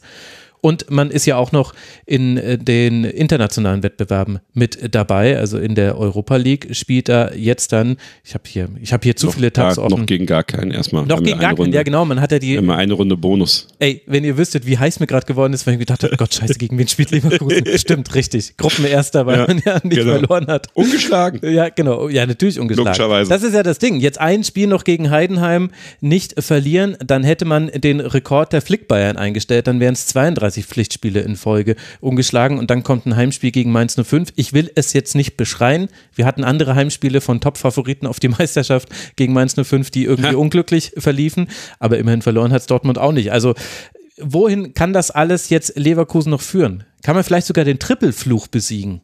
Ja.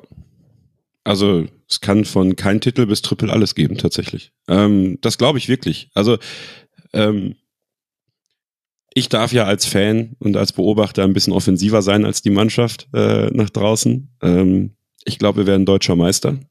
Ich glaube, wir holen den DFB-Pokal.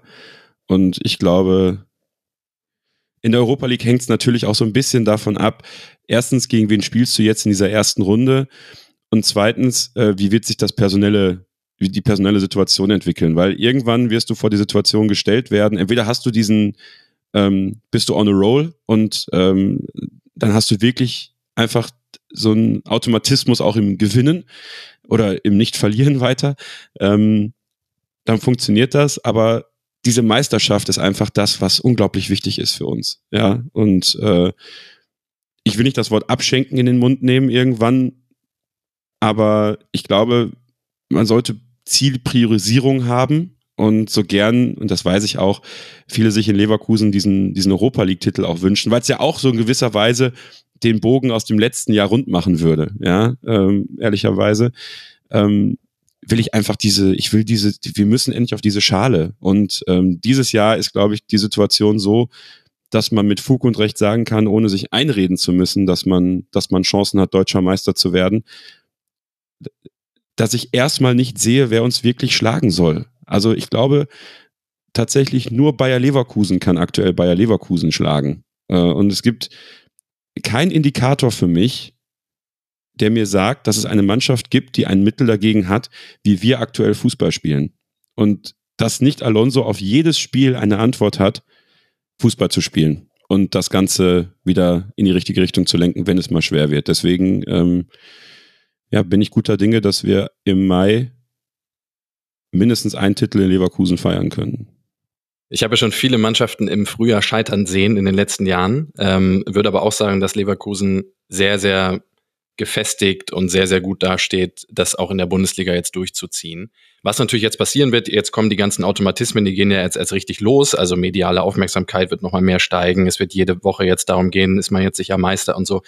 Damit muss man schon irgendwie umgehen, also weil der Diskurs wird sich jetzt verändern. Ähm, da sehe ich sie aber auch mit Alonso gut aufgestellt. Ich sehe sie auch vom Kader her, muss man ja auch mal sagen. Also der Bayer Leverkusen-Kader ist besser geeignet, ähm, Verletzungen in der Breite aufzufangen als der Bayern-Kader in vielen Phasen der Saison. Es gibt einen Spieler, über den wir vorhin schon gesprochen, der wirklich was verändern könnte. Also wenn ein Granit Xhaka mhm.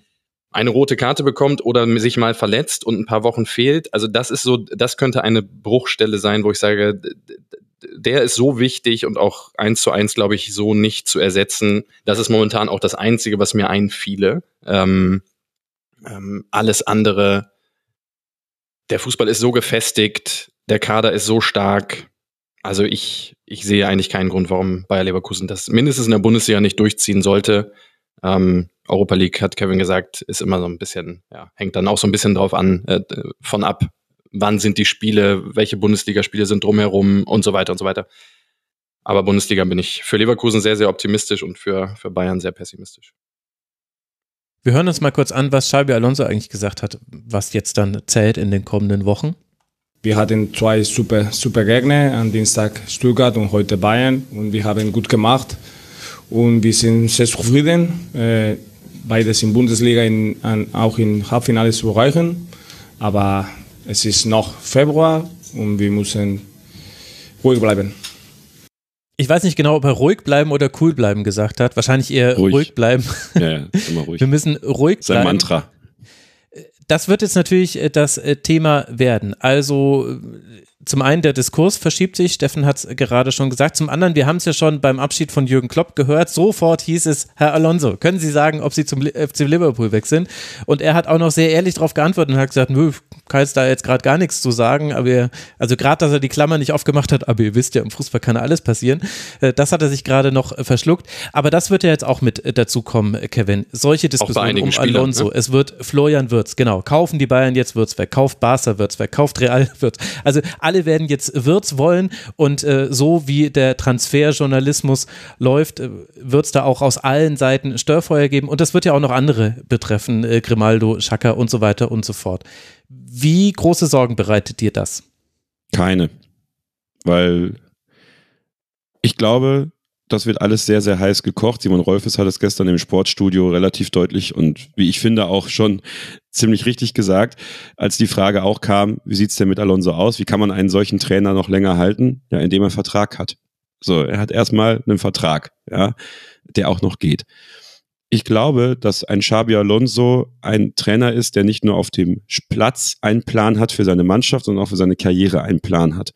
Und ich glaube, dieser Plan beinhaltet noch nicht nach einer Saison ähm, direkt zu einem Spitzenverein oder einem anderen Verein zu wechseln. Ich glaube, er weiß ganz genau, dass im Fußball nicht die Kurzfristigkeit zählt, sondern wenn du langfristig äh, deinen Stempel aufdrücken kannst, du dann weiterziehen kannst. Papa Wirz äh, ist für mich auch immer in meinem Ohr, dem ähm, das ist für mich der herausragendste Vaterberater, den es im, im Profifußball gibt, meiner Meinung nach, weil bei ihm merkt man wirklich, da liegt nicht das Geld am Ende im Vordergrund, sondern das, was sein Sohn, was seinem Sohn am besten tut. Und ich glaube, seinem Sohn würde auch noch tun, äh, am besten tun, noch ein Jahr in Leverkusen zu bleiben. Und so viele weitere Spieler. Am 11. Februar 2024 sage ich, dass diese Mannschaft und der Trainer komplett zusammenbleiben werden in der nächsten Saison, um gemeinsam Champions League zu spielen, um zu gucken, ob man gemeinsam sogar mit weiteren Veränderungen, es werden einzelne Spieler gehen. Ich denke, es werden einzelne Spieler gehen, die aber eher verkraftbar sind. Also ich sehe zum Beispiel einen Jeremy Frimpong den Verein wechseln, weil einfach die Geschichte auch ein bisschen, wie bei Diaby, die Geschichte ist ein bisschen beendet zwischen Bayer Leverkusen und Jeremy Frimpong. Jonathan Tah, er muss sich entscheiden, mache ich nochmal einen Schritt, schaffe ich den Schritt, weil wenn das nicht passiert, dann wird er in Leverkusen seine Karriere beenden, meiner Meinung nach. Dann wird das der neue Rekordspieler in Leverkusen. Ähm, da gibt's vielleicht dann noch in der Offensive ein, zwei Spieler, die, die eventuell schick äh, sehe ich tatsächlich als einen Spieler, der eventuell den Verein verlassen könnte. Ähm, aber die Kernspieler, glaube ich, werden alle noch ein Jahr in Leverkusen bleiben.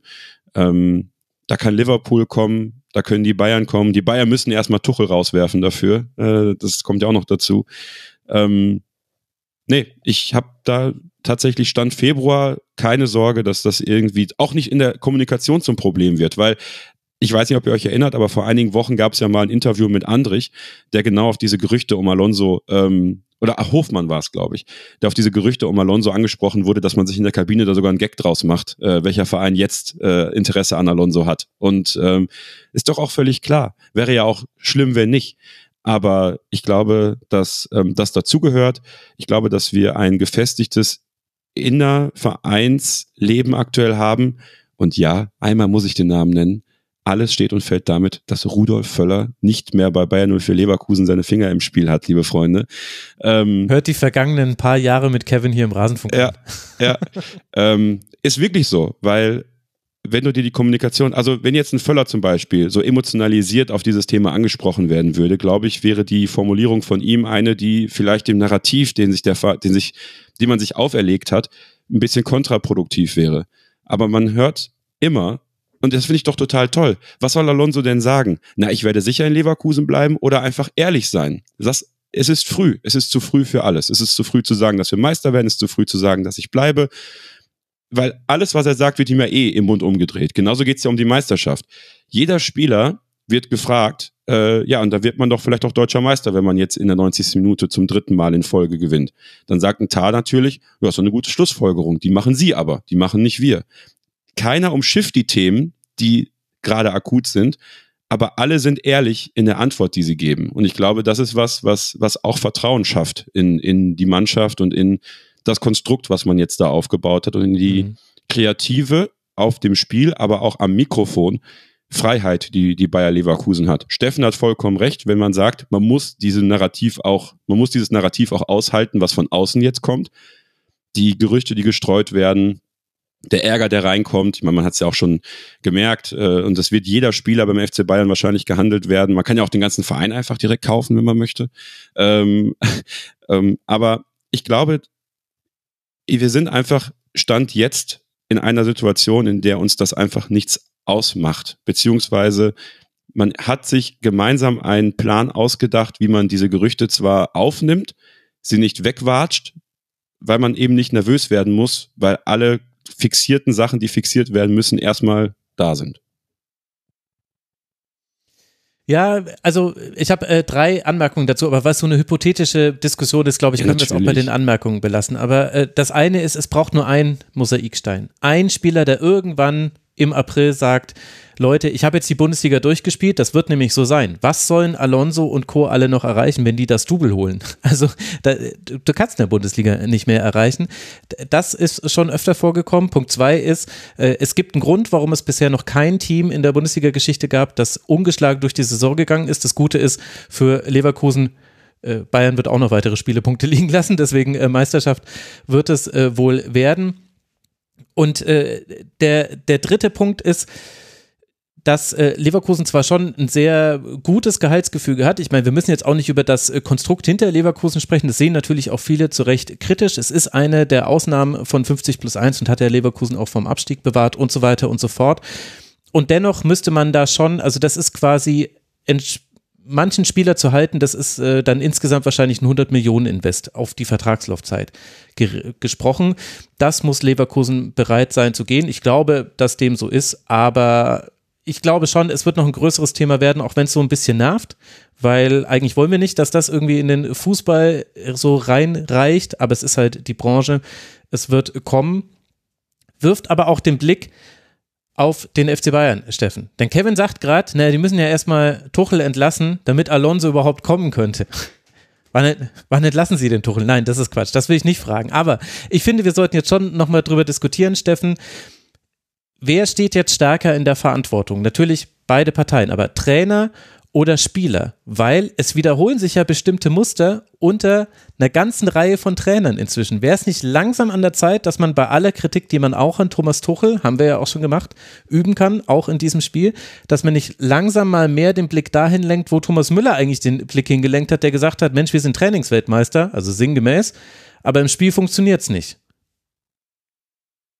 Ja, 100 Prozent. Und das war zum Beispiel auch der Grund, warum ich damals die Nagelsmann-Entlassung sehr, sehr stark kritisiert habe, weil ähm, man dem Club oder, den Spielern damit natürlich erneut das Alibi gegeben hat, indem man gesagt hat, ja, das läuft alles nicht, weil wir hier auf der Trainerposition ein Problem haben.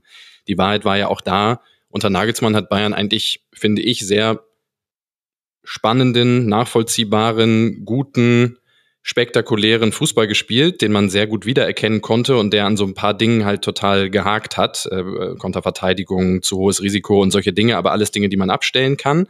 Und trotzdem hat man sich damals entschieden, nee, das Problem ist der Trainer. Ähm, und am Ende gehört aber natürlich beides zusammen. Also solange Tuchel so viel Angriffsmöglichkeiten und Angriffsfläche bietet, kann ich ihn da auch nicht ganz rausnehmen, weil wenn man zum Beispiel mal darüber spricht, wir haben gerade über Schaka bei Leverkusen gesprochen, wer ist denn beim FC Bayern, und ich will jetzt keine Führungsspielerdebatte aufmachen, aber wer ist denn derjenige, der die Freiheit und Verantwortung hat, diese Mannschaft zu tragen auf dem Platz? Mhm. Vielleicht Manuel Neuer, aber der ist halt da irgendwo hinten und hat irgendwie Deswegen auf das Spiel ist er mit nach vorne gegangen, übrigens, Kevin, in der, der 95. Minute. Ähm, ansonsten gibt es diesen Spieler gerade nicht. Ähm, Kimmich könnte es theoretisch von der Position her sein. Ich habe wirklich das Gefühl, dass Tuchel mit ihm einfach nicht einverstanden ist als Spieler und hat ihn mehr oder weniger, ja, ihm diese starke Position äh, beraubt. Ähm, Müller durchaus aus nachvollziehbaren Gründen ist es auch nicht. Äh, du hast vorhin auch mal gesagt, wäre Müller nicht jemand für dieses Spiel. Ich muss schon ganz ehrlich sagen, also bei all dem Tempo, was Leverkusen aufs Spielfeld bringt, mhm. da ist momentan meine Antwort auch nicht wirklich Thomas Müller. Der, der hilft natürlich, weil er irgendwie all seinen Spielern drumherum im Zweifel sagt, wo sie hinzulaufen haben und auch selber mal Räume frei macht und so, das hilft schon. Aber auch er ist es nicht. In der Innenverteidigung, Matthijs de Licht war letzte Saison mal kurz davor, so einer zu werden, der vielleicht so ein Fixpunkt ist, ist es auch nicht. Sitzt 90 Minuten auf der Bank im wichtigsten Spiel in der Saison. Und deswegen ist es auch, finde ich, schwer für so eine Mannschaft gerade aus sich heraus so eine Souveränität und Klarheit zu entwickeln. Und da muss ich, da kann ich Tuchel nicht aus der Verantwortung nehmen. Ich habe wirklich das Gefühl, er ist mit dieser Mannschaft nicht einverstanden. Also mhm. er mag diesen Kader nicht. Er ist vielleicht auch durch, ich weiß nicht, durch, durch England oder was auch immer, vielleicht auch andere Dinge gewöhnt. Also du, du, merkst ja wirklich diese Genervtheit, die auch immer wieder aus ihm spricht. Mhm. Und wenn man dann das Gegenstück Leverkusen sieht, ja, mit irgendwie dieser ganz klaren Struktur, auch einem ganz klaren Führungsspieler, einer ganz engen Kommunikation zwischen Trainer und, und Mannschaft, ja, dann kann man sich ganz viele Dinge, glaube ich, auch erklären, die wir, die wir gestern auf dem Platz gesehen haben. Ich habe eine Frage. Ähm, wäre es nicht an der Zeit, sich mal von all diesen Spielern zu trennen? Also Neuer, Alle Müller, weg. Kimmich. Nee, im Ernst jetzt. Beim, manchmal habe ich ein bisschen das Gefühl, mir fehlt beim FC Bayern Also ja, diese Spieler sind alle verdient und, und die haben alle auch einen hohen Stellenwert, aber ich habe manchmal das Gefühl, sie sind auch eine große Blockade an manchen Stellen. Also es wird immer darüber diskutiert, also zumindest von außen nehme ich das so wahr, sitzt Müller auf der Bank, äh, dann ist da Ärger, sitzt Kimmich, äh, hat Kimmich wieder irgendwas, was ihn, was ihn stört, dann ist das wieder ein Problem. Manuel Neuer da ist ja in der Nationalmannschaft wie dieses Thema auch aufkommen vor der Europameisterschaft, da bin ich mir sicher, ob, ob man nicht da auch mal versucht, was Neues zu machen. Ähm, ja, also wie, wie stehst du dazu? Das würde mich mal interessieren. Ich glaube, du kannst mit dieser Mannschaft und diesem Kader sehr, sehr, sehr erfolgreich Fußball spielen. Deshalb hat mich auch ein bisschen diese, am Anfang der Saison, diese Debatte um die Holding Six, klar wäre es schön, auch irgendwie noch einen defensiven Sechser zu haben, klar. Aber wenn der halt nicht da ist, dann erwarte ich, dass man aus dieser Mannschaft eine, eine herausragende Bundesligamannschaft formt, die in der Lage ist, in der Champions League sehr oben mitzuspielen. Das ist sozusagen mal die Baseline. Da, da, da bin ich 100% von überzeugt, dass das mit diesem Kader geht. Wenn man jetzt nach vorne blickt, was ist der richtige Weg? Dann bin ich in der Tat eher dafür, bei aller Kritik an Tuchel, dem Trainer jetzt ultimativ den Rücken zu stärken und dann auch konsequent eine Mannschaft aufzubauen, und zwar nicht für eine Saison, sondern ähm, jetzt haben wir das Champions League-Finale in München 25. Das heißt, die, die, die Zeit drängt auch ein wenig. Das ist schon für mich jedenfalls ein Fixpunkt. Aber trotzdem eine Mannschaft aufzubauen, die zu dem Stil passt, den der Trainer spielen will. Das wäre momentan meine Antwort, weil jetzt nur wieder zu sagen, ähm, wir wechseln jetzt den Trainer aus und dann sozusagen, ich, ich weiß auch gar nicht wohin. Also klar, wenn jetzt, wenn jetzt Xabi Alonso morgen ein Interview gibt und sagt, ich, ich, ich, ich will wieder, ich will zurück nach München, dann würde ich sagen, okay, lass uns einen Weg finden. Aber sonst sehe ich jetzt auch, ja, Klopp ist ein Hirngespinst. Es gibt jetzt auch keine logische Lösung äh, gerade. Deshalb wäre mein Weg zu sagen, stärkt dem Trainer den Rücken, bau die Mannschaft in der Tat dann auch nach seinen Vorstellungen ein Stück weit um. Ähm, aber, aber lass auch, nimm Tuchel auch dieses Alibi zu sagen, äh, du musst jetzt elf Spieler austauschen, äh, damit man wieder erfolgreich Fußball spielen kann. Also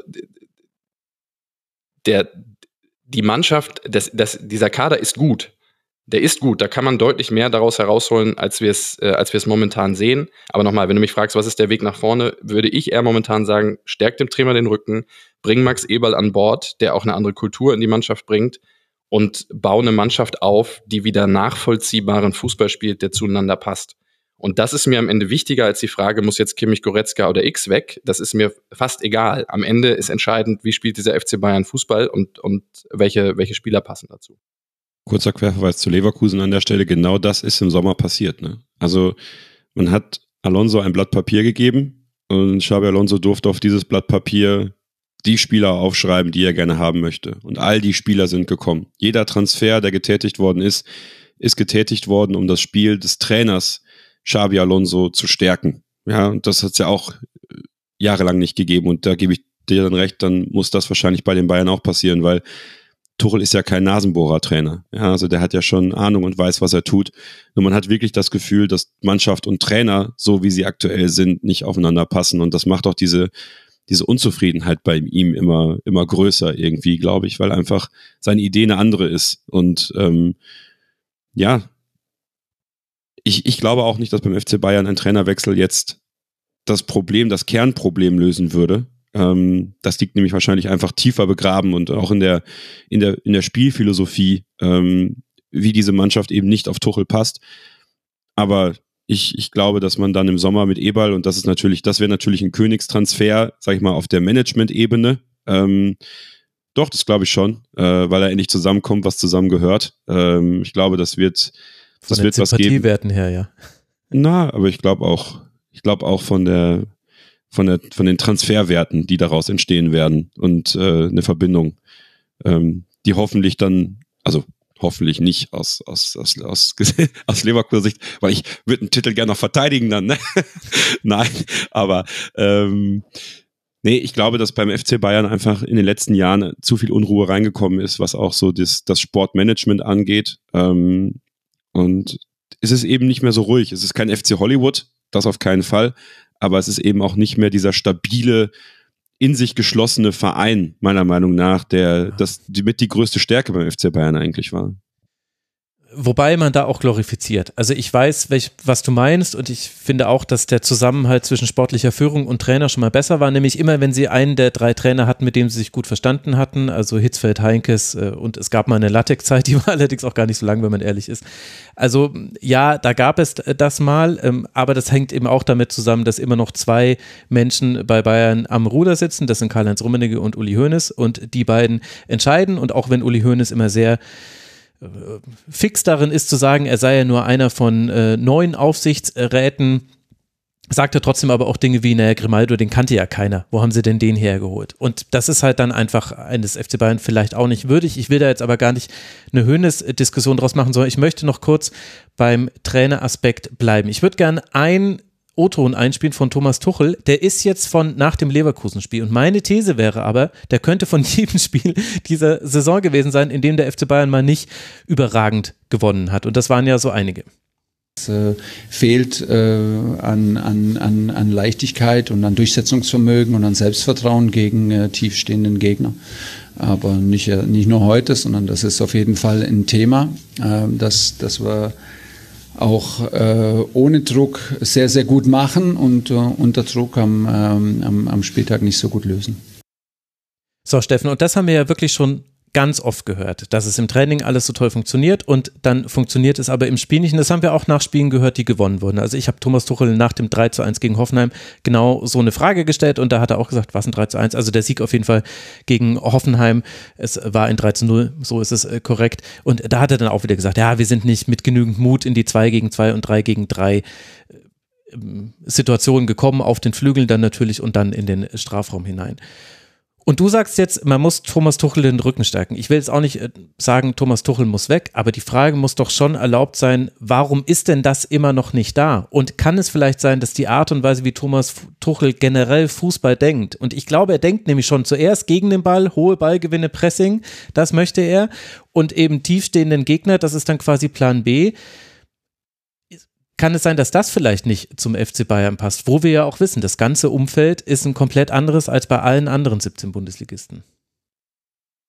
Genau, also wenn, wenn ich sage, man soll jetzt Thomas Tuchel den Rücken stecken, soll das bitte nicht heißen, dass ich jetzt irgendwie äh, nicht, dass ich kritiklos bin, ne? Also überhaupt nicht. Ich bin eigentlich, bin auch dafür regelmäßig auch kritisiert worden, wenn ich das gemacht habe. Ich habe eigentlich seit Tuchel da ist immer wieder angemahnt, dass ich die weiter, dass es mit zu wenig Weiterentwicklung ist, dass es zu wenig Handschrift ist, dass es zu wenig sein Stil ist. Das heißt, das bleibt alles stehen. Trotzdem war ja vorhin die Frage, wenn man jetzt nach vorne geht, was ist der richtige Weg? Rausschmeißen und irgendwen Neues holen oder zu sagen, nee, jetzt ist recht, wir sind von dem Trainer überzeugt und dann müssen wir sozusagen daraus ausrichten. Da würde ich sagen, dann würde ich lieber diese Variante wählen. Mich kotzt diese im Training läuft's und äh, im Spiel, also das, das finde ich, da kann ich nichts mit anfangen. Es tut mir leid. Also Müller hat das jetzt auch noch mal äh, gesagt, aber was ist denn das? Was ist das denn für eine Aussage? Na, das heißt, also, dass sie defensiv nicht gut sind, weil sie spielen ja im Training gegen sich selbst. Also wenn es da läuft, dann habt ihr ein Defensivproblem. Jetzt ein bisschen politisch. Also ich habe nur genau. Also was ich was ich im Training, also wenn ich Trainer über Training höre, äh, sprechen höre, dann geht's ja nicht darum, lösen die da irgendwelche Situationen um den Strafraum besser, sondern wenn die über gutes Training sprechen, dann reden die über Intensität, dann reden die über solche Dinge, ja, dass du daran merkst, die Mannschaft ist irgendwie, die lebt richtig und die, die ähm, arbeitet richtig hart unter der Woche. Ich habe mich mit Peter Hermann äh, nach dieser Trippelsaison damals ein paar Jahre später mal länger unterhalten. Der hat ganz viel übers Training geredet, aber nicht jetzt über irgendwelche Lösung, sondern immer nur über Intensität und über, ne, dass du immer gemerkt hast, auch die zweite Reihe fordert die erste und so weiter. Wenn man so übers Training redet, kann ich es nachvollziehen. Aber zu sagen, wir finden Lösungen gegen tiefstehende Gegner im Training, die total gut funktionieren, aber im Spiel nicht. Also, sorry, das ist für mich überhaupt keine Kategorie. Also da kann ich wirklich nichts mit anfangen und ich würde ihm auch dringend raten, äh, äh, damit aufzuhören. Es gibt eine Sache, die man ihm zugutehalten muss. Es ist natürlich so, dass Bayern echt verletzungstechnisch sehr stark gebeutelt ist. Das heißt, es ist ja jetzt nicht nur so, dass er gesagt hat, wir stellen jetzt mal äh, irgendwie auf Fünferkette um, sondern wir haben ja nun seit Wochen keine Konstanz auch gehabt. Kimmich hat gefehlt, Coman und Napri fehlen. Also es sind ja auch immer wieder ähm, Disruptionen quasi drin gewesen, für, für die er in der Tat nichts konnte.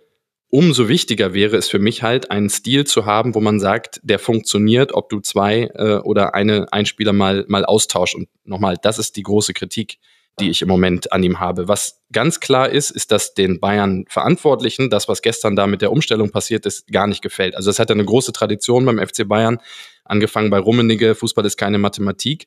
Da ist man sehr, sehr nach meinem Eindruck sehr, sehr ähm, allergisch gegen, gegen dieses, wir passen uns in einem Spitzenspiel an den Gegner an. Das waren auch die Phasen, wo Guardiola dann häufiger mal sogar intern auch in der Kritik geraten ist. Ich glaube, das, das wird den Bayern äh, Verantwortlichen äh, nicht gefallen haben, dass er das jetzt gestern ausgerechnet gemacht hat. Übrigens sowieso ja interessant, die Dreierkette ist ja ein historischer eine ganz große historische Bedeutung beim FC Bayern. Wir erinnern uns an das 2 zu 5 von Klinsmann gegen Bremen, der damals aus dem Nichts auf eine Dreierkette umstellte. Ähm, Guardiola im äh, Pokalfinale gegen Dortmund damals auf einmal mit Fünferkette gespielt, mit Heuberg auf der rechten Seite und so. Es ist ganz interessant, dass diese Umstellung auch Nagelsmann in wichtigen Spielen häufig so als Lösung äh, gesehen hat. Ähm, und äh, die Bilanz ist so ein bisschen, bisschen durch, ähm, durchwachsen. Ähm, sie werden den Trainer in dieser Rückrunde nicht wechseln. Da bin ich mir 100% sicher. Es wäre auch Wahnsinn. Also das, das kann ich mir beim das als Ausschlusskriterium zu nehmen bei Entscheidungen des FC Bayern halte ich für gewagt. Da, da Favre ist frei. Favre ist frei. Ich würde mir Gedanken machen. Nagelsmann will kommt, nach der Favre Verein. Nein, was, aber was doch jetzt das, ich meine, man ist in der Champions League, hat mit Lazio Rom, glaube ich, einen guten Gegner. Was man jetzt, und das ist halt meine Erwartung an Tuchel, er soll jetzt aufhören, mehr Verunsicherung zu stiften und sozusagen und damit meine ich gar nicht Aufstellung, sondern seine ganze, auch die Analysen finde ich teilweise auch falsch von ihm. Also er hatte gestern auch wieder dieses, ja, Leverkusen hatte nur 1 XG, da können wir uns ja, nicht genau. Erstens stimmt das nicht und zweitens ist das auch völlig ein falsches Narrativ, ähm, weil das Problem haben wir ja jetzt auch lange besprochen. Das Problem war, dass man selber keinen einzigen sinnvollen Torabschluss hatte über 90 Das ist es nicht. Das ist, genau. das ist das, das Problem. Und darüber musst du sprechen. Und ich erwarte jetzt vom Tuchel, dass er die Mannschaft jetzt einspielt, dass er ähm, auch nochmal Komplexität meinetwegen rausnimmt und wenn es dann hilft, Thomas Müller dafür auf dem Platz zu haben, weil der der Mannschaft gerade hilft in einer schwierigen Phase, dann soll er meinetwegen das machen. Aber es geht jetzt schon darum, diese Saison irgendwie noch zu retten und retten heißt für mich äh, mindestens das Halbfinale der Champions League zu erreichen. Ich habe dazu einen Gedanken, vielleicht auch eine These. Also Thomas Tuchel, die Außendarstellung bei Bayern-Trainern ist ein Faktor, den man nicht rausrechnen kann. Eigentlich hat es mit dem Trainerjob nur sekundär zu tun, es gehört dazu, aber bei Bayern, glaube ich, ist es noch wichtiger, weil man eben so sehr im Feuer der Öffentlichkeit steht oder im Licht der Öffentlichkeit. Und äh, da gab es, glaube ich, zwei Dinge, die äh, Thomas Tuchel übertrieben hat. Das eine war eben das deutliche Nörgen am Kader, was eine Botschaft nach innen war, die glaube ich, eine Atmosphäre vergiften kann, ohne dass ich sagen will, dass die vergiftet ist. Kann sein, dass Leon Goretzka, Josua Kimmich das alles völlig okay fanden mit der Holding Six oder Flying Six, wie sie Uli Hoeneß nennt. Grüße an der Stelle. Aber äh, das war, glaube ich, das eine, was einfach zu viel war. Da hat er ja dann irgendwann auch von oben das Signal bekommen, jetzt ist, äh, jetzt ist mal Schluss. Du hast jetzt Spieler bekommen. Wir haben hier irgendwie 100 Millionen für Kane ausgegeben. Wir haben dir Kim äh, geholt. Jetzt sagen wir ruhig. Musst du ja wohl schaffen. Also so ein bisschen das, was du auch sagst. Der Kader ist ja gut und das ist er auch. Und die zweite These, und die kommt jetzt nämlich tatsächlich vom gestrigen Abend. Wenn Thomas Tuchel nicht mehr Trainer ist beim FC Bayern nach dieser Saison, dann glaube ich, wird einer der Gründe dafür gewesen sein, wie er mit dieser Niederlage umgegangen ist. Nämlich so, ja, Mensch, eigentlich doch die ersten zehn Minuten waren gar nicht so schlecht und dann Mensch, das Tor darf halt nicht fallen, das ist doof. Aber ansonsten haben wir ja nicht viel zugelassen und mit so einer fast schon Lockerheit, auch in der Pressekonferenz. Ich habe hier noch Töne mitgebracht, aber ich glaube, die muss ich gar nicht einspielen, weil ich habe das Gefühl, jeder hat das so halbwegs mitbekommen. Und ich glaube, wenn ein Julian Nagelsmann unter anderem auch entlassen wird, weil er in den Skiurlaub fährt, wenn er gegen Leverkusen verliert in der letzten Saison, dann ist es auch wichtig, wie ein Thomas Tuchel über so eine Niederlage spricht. Und Thomas Tuchel hätte das Thomas Müller Interview geben müssen. Das, wo er einfach sagt, so geht das nicht mehr weiter, ich verstehe das nicht, da müssen wir jetzt die Mannschaft in die Pflicht nehmen. Und Thomas Müller hat eigentlich das Trainerinterview gegeben und Thomas Tuchel hat das Spielerinterview gegeben, in dem er gesagt hat, auch auf dem Feld hat sich gar nicht so schlecht angefühlt, hat sich nicht nach 0 zu 3 angefühlt. Das ist jetzt sogar ein Zitat Thomas Tuchel. Also meine These dazu, Steffen, bisschen lang hergeleitet, sorry. Wenn Thomas Tuchel gehen muss, dann wird dieses Interview eine Rolle gespielt haben. Denn ja, Umstellungen in entscheidenden Spielen sehen die Bayern-Verantwortlichen nicht so gerne. Und das Zweite ist aber, wie man danach mit solchen Situationen umgeht, selbst wenn das intern jetzt vielleicht komplett anders aus, aussieht, aber die Wirkung nach außen ist eben auch wichtig. Du musst jetzt ja auch Druck auf Leverkusen machen. Und er hat nur so Sachen gesagt wie, ich werde jetzt einen Teufel tun und diese Saison abschenken. Das ist also.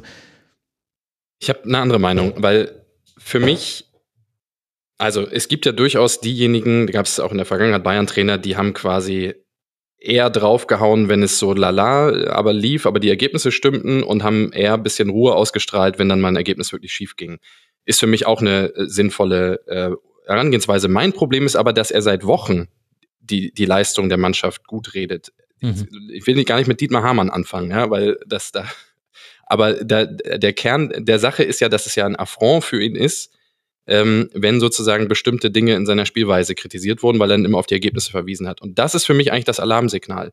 Wenn Tuchel, der ja auch von sich sagt, ein Trainer ist, der jetzt nicht nur für sich von Ergebnissen leiten lässt. Also das hast du ja in der letzten Rückrunde auch total gemerkt. Da hatte ich ja manchmal so ein bisschen das Gefühl, ja, ob wir jetzt Meister werden oder nicht, Hauptsache wir sehen eine, eine ja, Weiterentwicklung genau, ja. in der Spielweise, was ich als Trainer ja auch irgendwo äh, nachvollziehen kann. Aber wenn das so ist, dann muss er eigentlich seit Wochen ähm, komplett die Alarmglocken schrillen lassen, und, und äh, ganz klar benennen, wo die Probleme liegen. Und über die haben wir jetzt schon 15 Mal gesprochen. Ich habe das Gefühl, er spricht da sehr, sehr wenig drüber. Und nochmal, die gefährliche Phase war für mich dieses, die Ergebnisse stimmten noch einigermaßen, aber eigentlich haben doch alle, die den FC Bayern seit langer Zeit beobachten, merken doch gerade, da stimmt etwas ganz gewaltig nicht äh, in den Abläufen. Und dass er das Vielleicht in der Trainingsarbeit mag das natürlich ganz anders sein, das kann ich im Detail nicht bewerten. Aber das in der Phase laufen zu lassen, ähm, ähm, wir haben das Ergebnis jetzt gesehen gegen Leverkusen aus meiner Sicht. Aber hat Tuchel das Zeit seiner Trainerkarriere jemals gemacht? Also ich kann mich irgendwie auch an seine Dortmunder Zeit nur tatsächlich nur noch dunkel erinnern, aber ich fand so diese gesunde Selbstreflexion der eigenen Einstellung der Mannschaft, das, äh, das Spiel, was man spielen möchte, die Weiterentwicklung des Spiels auch voranzutreiben, das war am Ende immer so ein bisschen das, was ihn dann ja, zwar mit, mit viel Lob und viel äh, Potenzial aus den Trainerämtern gehoben hat, aber irgendwie war das, also man ändert diese Person Thomas Tuchel, glaube ich, nicht mehr. Ähm, auch in der, in der Außen, in seiner eigenen Außendarstellung. Ich glaube, der hat halt seine eigene Sicht auf die Dinge, zu der er ja sehr steht, äh, was natürlich sehr gut ist, aber ähm, oder was für ihn sehr gut zu sein scheint, aber irgendwie habe ich das Gefühl, dass, dass er auch nicht bereit ist, aber es ist nur mein Gefühl, ja, dass er nicht bereit ist, sich selber auch weiterzuentwickeln in seiner, in seiner Kommunikation nach außen, weil das spiegelt ja im Grunde genommen wahrscheinlich auch die Kommunikation nach innen wieder, weil, wie du schon sagst, wenn Thomas Müller eigentlich das bessere Interview gibt, ähm, dann, dann läuft da auch was falsch, meiner Meinung nach, und spiegelt auch dann oder gibt dann, finde ich, nicht das richtige Zeichen in die Mannschaft rein, oder? Also das Versprechen, mit dem Tuchel ja kam nach Nagelsmann, war so, da, da war irgendwie dieser hochbegabte Trainer, für den der FC Bayern aber irgendwie die Nummer zu groß war. Und jetzt holen wir den gereiften Weltklasse-Trainer, der hat schon mit Neymar gearbeitet. So, das war ja so ein bisschen das Versprechen. Der Kern des Ganzen ist aber, dass er es schafft. Und deswegen müssen wir, glaube ich, ein bisschen aufpassen, dass wir nicht in so eine ähm, Interviewpolizei abdriften und so Noten verteilen für die Interviews, weil der Kern ist die Weiterentwicklung auf dem Platz. Und das ist ja das Versprechen, mit dem er gekommen ist. Er macht das Spiel weniger komplex und gibt dadurch Bayern die Möglichkeit, dass diese ganze individuelle Klasse, die da auf dem Platz ist, viel stärker glänzen kann. Und dieses Versprechen ist, ehrlich gesagt, vom ersten Tag bis heute nur in ganz, ganz wenigen Phasen, in ganz, ganz wenigen Spielen eingelöst worden. Und das ist für mich der Kern der Kritik. Die Außendarstellung sozusagen macht es dann manchmal noch komplizierter und, äh, und, und ähm, führt nochmal irgendwie auf eine falsche Fährte. Aber das ist der Kern. Der FC Bayern ist, spielt heute keinen besseren Fußball als zu dem Zeitpunkt, als Jürgen Nagelsmann nach einer Niederlage gegen mhm. Leverkusen äh, ausgeschieden ist. Also von außen war das für mich sowieso immer ein Fehler, ihn zu entlassen. Weil, also für mich hätte man das nicht machen müssen.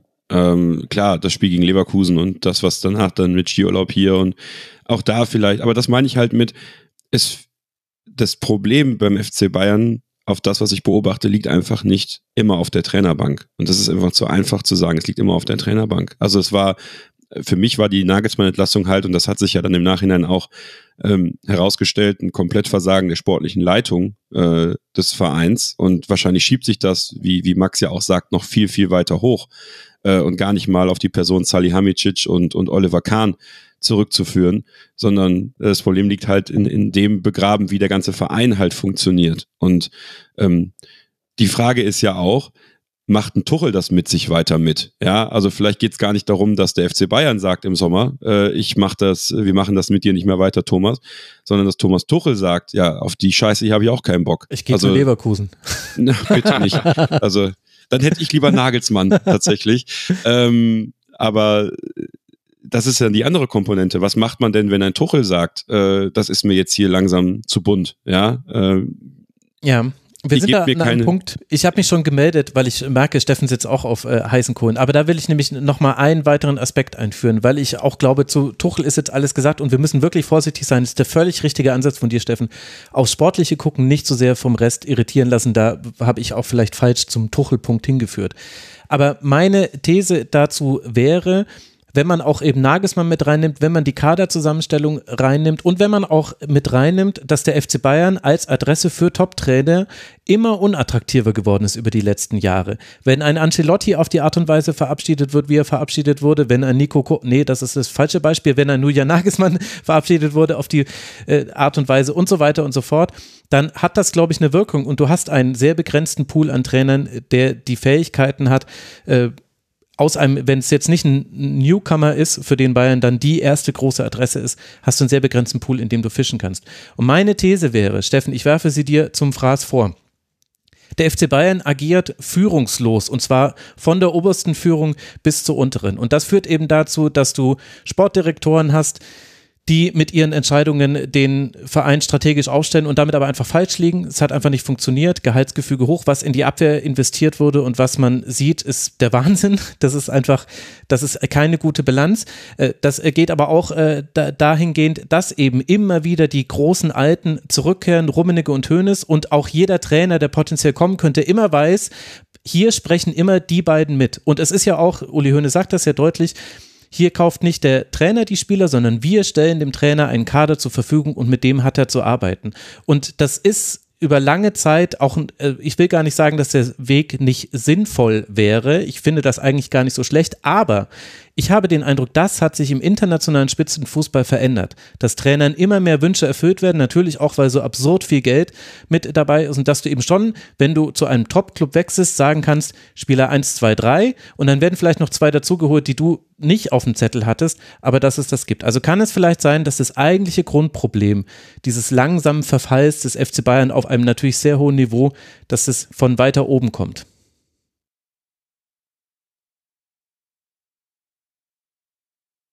Ja, ich denke, da, da bist du auf der richtigen Spur. Ähm, ich äh, für, für, tue mich ein bisschen schwer mit Verfall, weil das ist mir fast ein bisschen, Das war mir ein krasses zu Wort, hart. ja, ja, ja. Ähm, weil ganz so dramatisch ist ja dann, dann auch doch noch nicht. Und ähm, ein Spiel, was gestern hätte anders ausgehen können, sozusagen hätten- würden wir anders hier drüber reden. Deswegen Verfall ist mir ein bisschen zu hart, aber es ist auf jeden Fall ein langsamer Decline. Wenn ich jetzt so, sag ich mal, aus der Guardiola-Zeit, ja, dann gab es bei Flick noch mal so ein bisschen so ein Hoch. Hm, Ich, ich will es mal nach vorne auflösen. Ich, ich weiß sozusagen, ich kenne die Vorbehalte gegen Max Eberl, aber ich habe trotzdem damit äh, verbinde damit eine ganz große Hoffnung, weil ich finde, dass er, wenn es darum geht, eine Kultur in einem Verein ein Stück weit aufzubauen, wenn es um Außendarstellung geht, aber auch wenn es um Kaderplanung geht, finde ich seine Bilanz mindestens mal gut. So, und wenn ich jetzt in die letzte Zeit der Sportvorstand, Sportdirektoren anschaue, dann hatten wir da mit, mit Brazzo halt lange jemanden, wo man irgendwie das Gefühl hatte, der haut sich da richtig rein, aber kann der einen Kader zusammenstellen? Kann der irgendwie auch Leute überzeugen, nach München zu kommen, die man vielleicht aus finanziellen Gründen äh, vielleicht nicht bekommt? Auch das gehört ja dazu, ja. Das ist ja auch eine wichtige Aufgabe. Eher nein. Und wenn ich mir jetzt anschaue, dass man mit Eberl und Freund dann zwei Personen hat im Verein, die sehr viel Sportkompetenz äh, mit reinbringen, dann habe ich da schon die Hoffnung, dass das dafür sorgt, dass Entscheidungen wieder nachvollziehbarer werden, dass Strukturen im Verein besser werden, weniger Grüppchenbildung, weniger Loyalitätsabhängigkeiten, sondern, sondern mehr klare Strukturen und eben auch eine klare Idee. Das ist das, was ich mir sehr stark erhoffe. Und ähm, dass der FC Bayern nicht fertig ist mit der mit der Generation, mit dem Generationenwechsel ist auch völlig klar. Also der Versuch Kahn Brazzo hat nicht funktioniert, ist vielleicht sogar auch historisch gescheitert. Ich glaube, dass man mit Thomas Müller ähm, jemanden hätte, den man eher schnell, eher, früher als spät in Verantwortung bei diesem Club bringen äh, sollte, weil ich finde, niemand ist gerade, und das ist ja erstaunlich für jemanden, der noch mittendrin ist als Spieler, bringt gerade so gut auf den Punkt, was in diesem Verein nicht nur auf dem Platz, sondern auch außerhalb gut läuft, wie er sich entwickeln müsste. Ähm, ja, ob das gelingt, keine Ahnung. Aber um deine Frage zu beantworten, ja, dieses nicht geklärte, nicht geklärte Machtverhältnisse und aus meiner Sicht, ja, fehlende Strukturen. Strukturen bauen sich ja auch nicht über Nacht auf, sondern, mhm. ja, wir haben jetzt letzte Saison Trainer weg, Vorstandsriege weg, jetzt sind neue Leute da, aber auch noch nicht so richtig wieder im Amt. Also ist ja auch irgendwo nachvollziehbar. Vor anderthalb Jahren einen neuen Scoutingleiter vom BVB geholt zum Beispiel. Mhm. Zum Beispiel. Und das ist halt, das ist das, was ich mir mit, mit der Ankunft von, von Eberl eben stark erhoffe. Klarere Strukturen, klare Entscheidungswege und damit auch insbesondere in der Kaderplanung, in der Kaderzusammenstellung einfach mehr Stringenz. Ich bin gespannt, wie es wird. Ich sehe da auch bei Max Eberl viel hin und her. Also allein die Trainerentscheidung und die unterschiedlichen Richtungen, die man da in Gladbach hatte, sprechen nicht für das klare Haben einer festgelegten Strategie. Man kann es aber auch positiv deuten, kann sagen, er passt sich an die aktuellen Gegebenheiten an und an das, was man auch im Kader hat bin sehr gespannt darauf. Ich meine, noch ist er ja nicht offiziell bestätigt, aber ist ja, also wird definitiv so kommen. Das ist ja jetzt im Grunde so angekündigt. Aber ich glaube, Kevin, deine Laune, die eh schon ganz fantastisch war am Beginn dieses, dieser Sendung, völlig zu Recht, die dürfte eigentlich jetzt durch dieses Beinsegment noch besser geworden sein. Also wenn jemand so viele Probleme hat, dann holt er doch keine fünf Punkte auf. Ich finde ja, ich finde ja Steffen ganz toll, muss ich sagen. Ne? Ich mag Menschen, die ihren Lieblingsverein sehr kritisch betrachten und äh, da auch den Finger in die Wunde legen. Ich habe da immer größten, größte Sympathie für, weil ich selber so bin. Ja. Ähm, man, man darf sich natürlich jetzt nicht äh, irgendwie, äh, wie gesagt, ich als Fan und ich als, als jemand, der sich das natürlich wünscht, kann jetzt sagen, ja, fünf Punkte, das ist mal ein gutes Polster, aber es sind halt auch fünf Punkte. Es könnten neun sein ähm, mit den zwei Unentschieden gegen Dortmund in der Hinrunde und Gladbach in der Rückrunde, die es ein bisschen komfortabler machen würden. Also am Ende, ich glaube nicht, dass wir das gleiche Drama erleben wie mit Borussia Dortmund letztes Jahr. Das heißt, ich glaube, dass wenn Bayer Leverkusen deutscher Meister wird, ist Bayer Leverkusen schon Meister vor dem letzten Spieltag. Ähm, weil ich glaube, dass wir einfach auch gefestigter als Borussia Dortmund letztes Jahr sind. Aber natürlich tut das gut, wenn man hört, dass bei den, bei den Bayern so ein bisschen, bisschen Zunder drin ist, was natürlich den Fokus auch so ein bisschen wegschiebt. Aber genauso sollte man festhalten, ähm, bei aller Kritik am Spielsystem von Thomas Tuchel, äh, die Bayern haben 50 Punkte zum jetzigen Zeitpunkt gesammelt, ja. Ähm, und das ist genauso herausragend äh, wie die 55 Punkte, die Bayer Leverkusen zum jetzigen Zeitpunkt hat.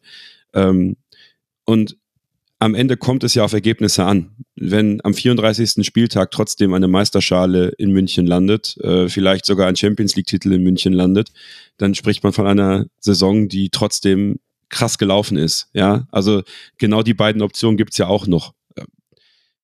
Deswegen muss man immer vorsichtig sein, sich nicht anzustecken damit, dass man, dass man euphorisch wird, weil, weil man in München darüber diskutiert, was alles nicht so gut läuft, weil eben dass am Ende immer noch der FC Bayern München ist. Und äh, ich finde es toll, dass sich bei Leverkusen eine Situation gespielt hat, wo man auf Augenhöhe und vielleicht sogar ein Stück drüber aktuell äh, mit dem FC Bayern konkurriert. Man sollte aber auch in Leverkusen dann genauso demütig sein und sagen, es sind jetzt noch 13 Spiele ähm, und in diesen 13 Spielen kann, kann jede Menge passieren.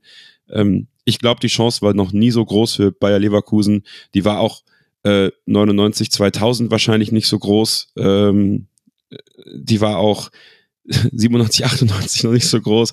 Also all die Jahre, wo man mit den Bayern so konkurriert hat, äh, die Bayern tatsächlich ähm, auf Augenhöhe zu schlagen. Und das würde natürlich einen Titel umso schöner machen. Dass es gar nicht darum geht, dass ähm, die Bayern jetzt eine super schlechte Saison gespielt haben. Das ist geschichtsträchtig, was diese beiden Vereine jetzt gerade leisten. Und das sollte man anerkennen.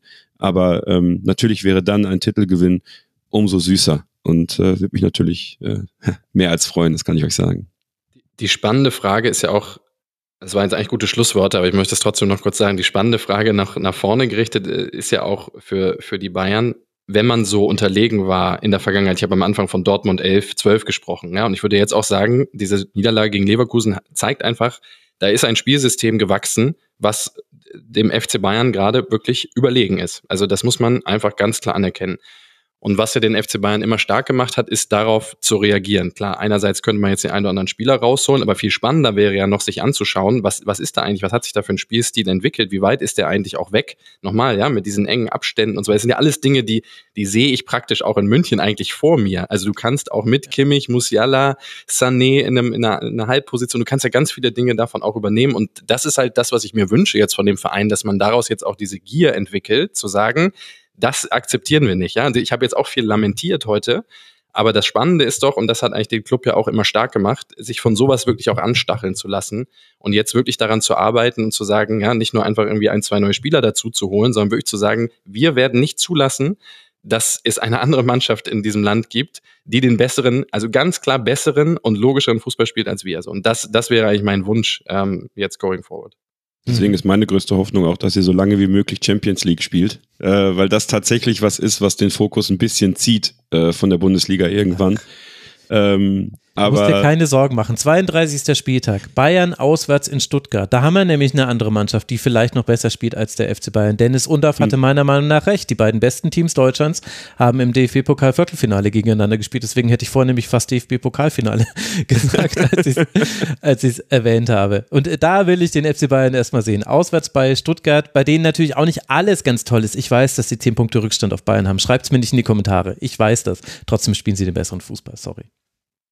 Ja, und das ist, das ist natürlich etwas, was dem FC Bayern, äh, also ich verstehe das total, dass, dass äh, genau dieses Anstacheln, also das muss noch passieren. Und ich glaube, dann haben wir, haben wir da noch eine richtig äh, aufregende Saison vor uns. Ähm, also Saison, Saison Endspurt auf jeden Fall definitiv dann später. Ähm, was, was natürlich zu vermeiden wäre. Ja, also natürlich sage ich jetzt aus Leverkusener Sicht, hoffentlich passiert das nicht, äh, dass man sich ja. davon anstacheln lässt. Aber ähm, man sollte sich halt da immer ehrlich machen auch und sagen, da ist die Herangehensweise, die die Mannschaft und der Verein wählt, zu sagen, wir schauen von Spiel zu Spiel. Es ist noch sehr früh, es ist wirklich noch sehr früh. Es kann, es können sich Schlüsselspieler verletzen. Ähm, dass man da aufpasst, dass man nicht in diese Falle tappt und sagt, nur weil man jetzt dieses Spiel mit 3 zu 0 gewonnen hat, ähm, ist man jetzt tatsächlich schon, also das Törchen ist auf äh, zur, zur Meisterschaft, aber bis man durchgehen kann, äh, da ist, glaube ich, noch äh, viel, viel Mauer, die drumherum gebaut werden muss. Kevin hat die Euphoriebremse doch noch gefunden, ganz hinten Aber raus. wirklich, ganz hinten raus. Vorhin hat er uns noch erzählt, es hätte auch ein 6-0 werden können. Dann hat er uns erzählt, man muss jetzt demütig bleiben und jetzt du, steht er muss, auf der Bremse. Ich muss, ich, muss, ich muss zum Schluss dieser Sendung, muss ich halt dem Weg meines Vereins, den sie aktuell malen, auch folgen. Und, Offizielle äh, Sprachregelung. Natürlich, genau, absolut. Genau. Ey, sonst klingelt der Simon wieder auch. durch. Oder gar, oder gar der Rudi. Also, es zählt jetzt nur Heidenheim. Es waren nur drei Punkte. Alles klar. Richtig. Wir haben es verstanden. Ihr zwei, ich danke euch sehr. Das hat große Freude gemacht, mit euch über dieses äh, Topspiel gesprochen zu haben und über diese beiden Vereine. Ich bin sehr gespannt auf das Feedback der Hörerinnen und Hörer. Ganz herzlichen Dank an Kevin Scheuren. Vielen lieben Dank. Und herzlichen Dank an Steffen Meyer. Danke dir. Sehr gern. Und euch, lieben Hörerinnen und Hörern, danke ich für eure Unterstützung. Sendungen wie diese sind nur möglich durch eure Unterstützung auf rasen.de slash supportersclub. Da erfahrt ihr, wie man uns unterstützen kann. Und das haben unter anderem getan Simon Ahrens, Max Lindenberg, Kohli, Topgear, Tsubasa, Janni und Gesine.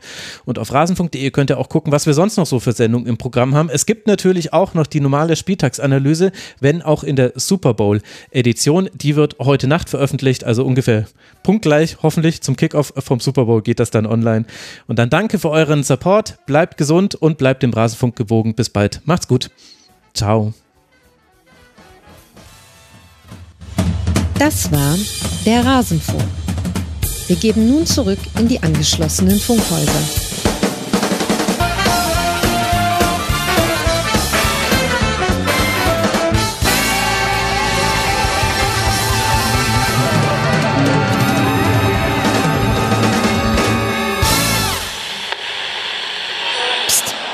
Rasenfunk unterstützen, ihr Knauser.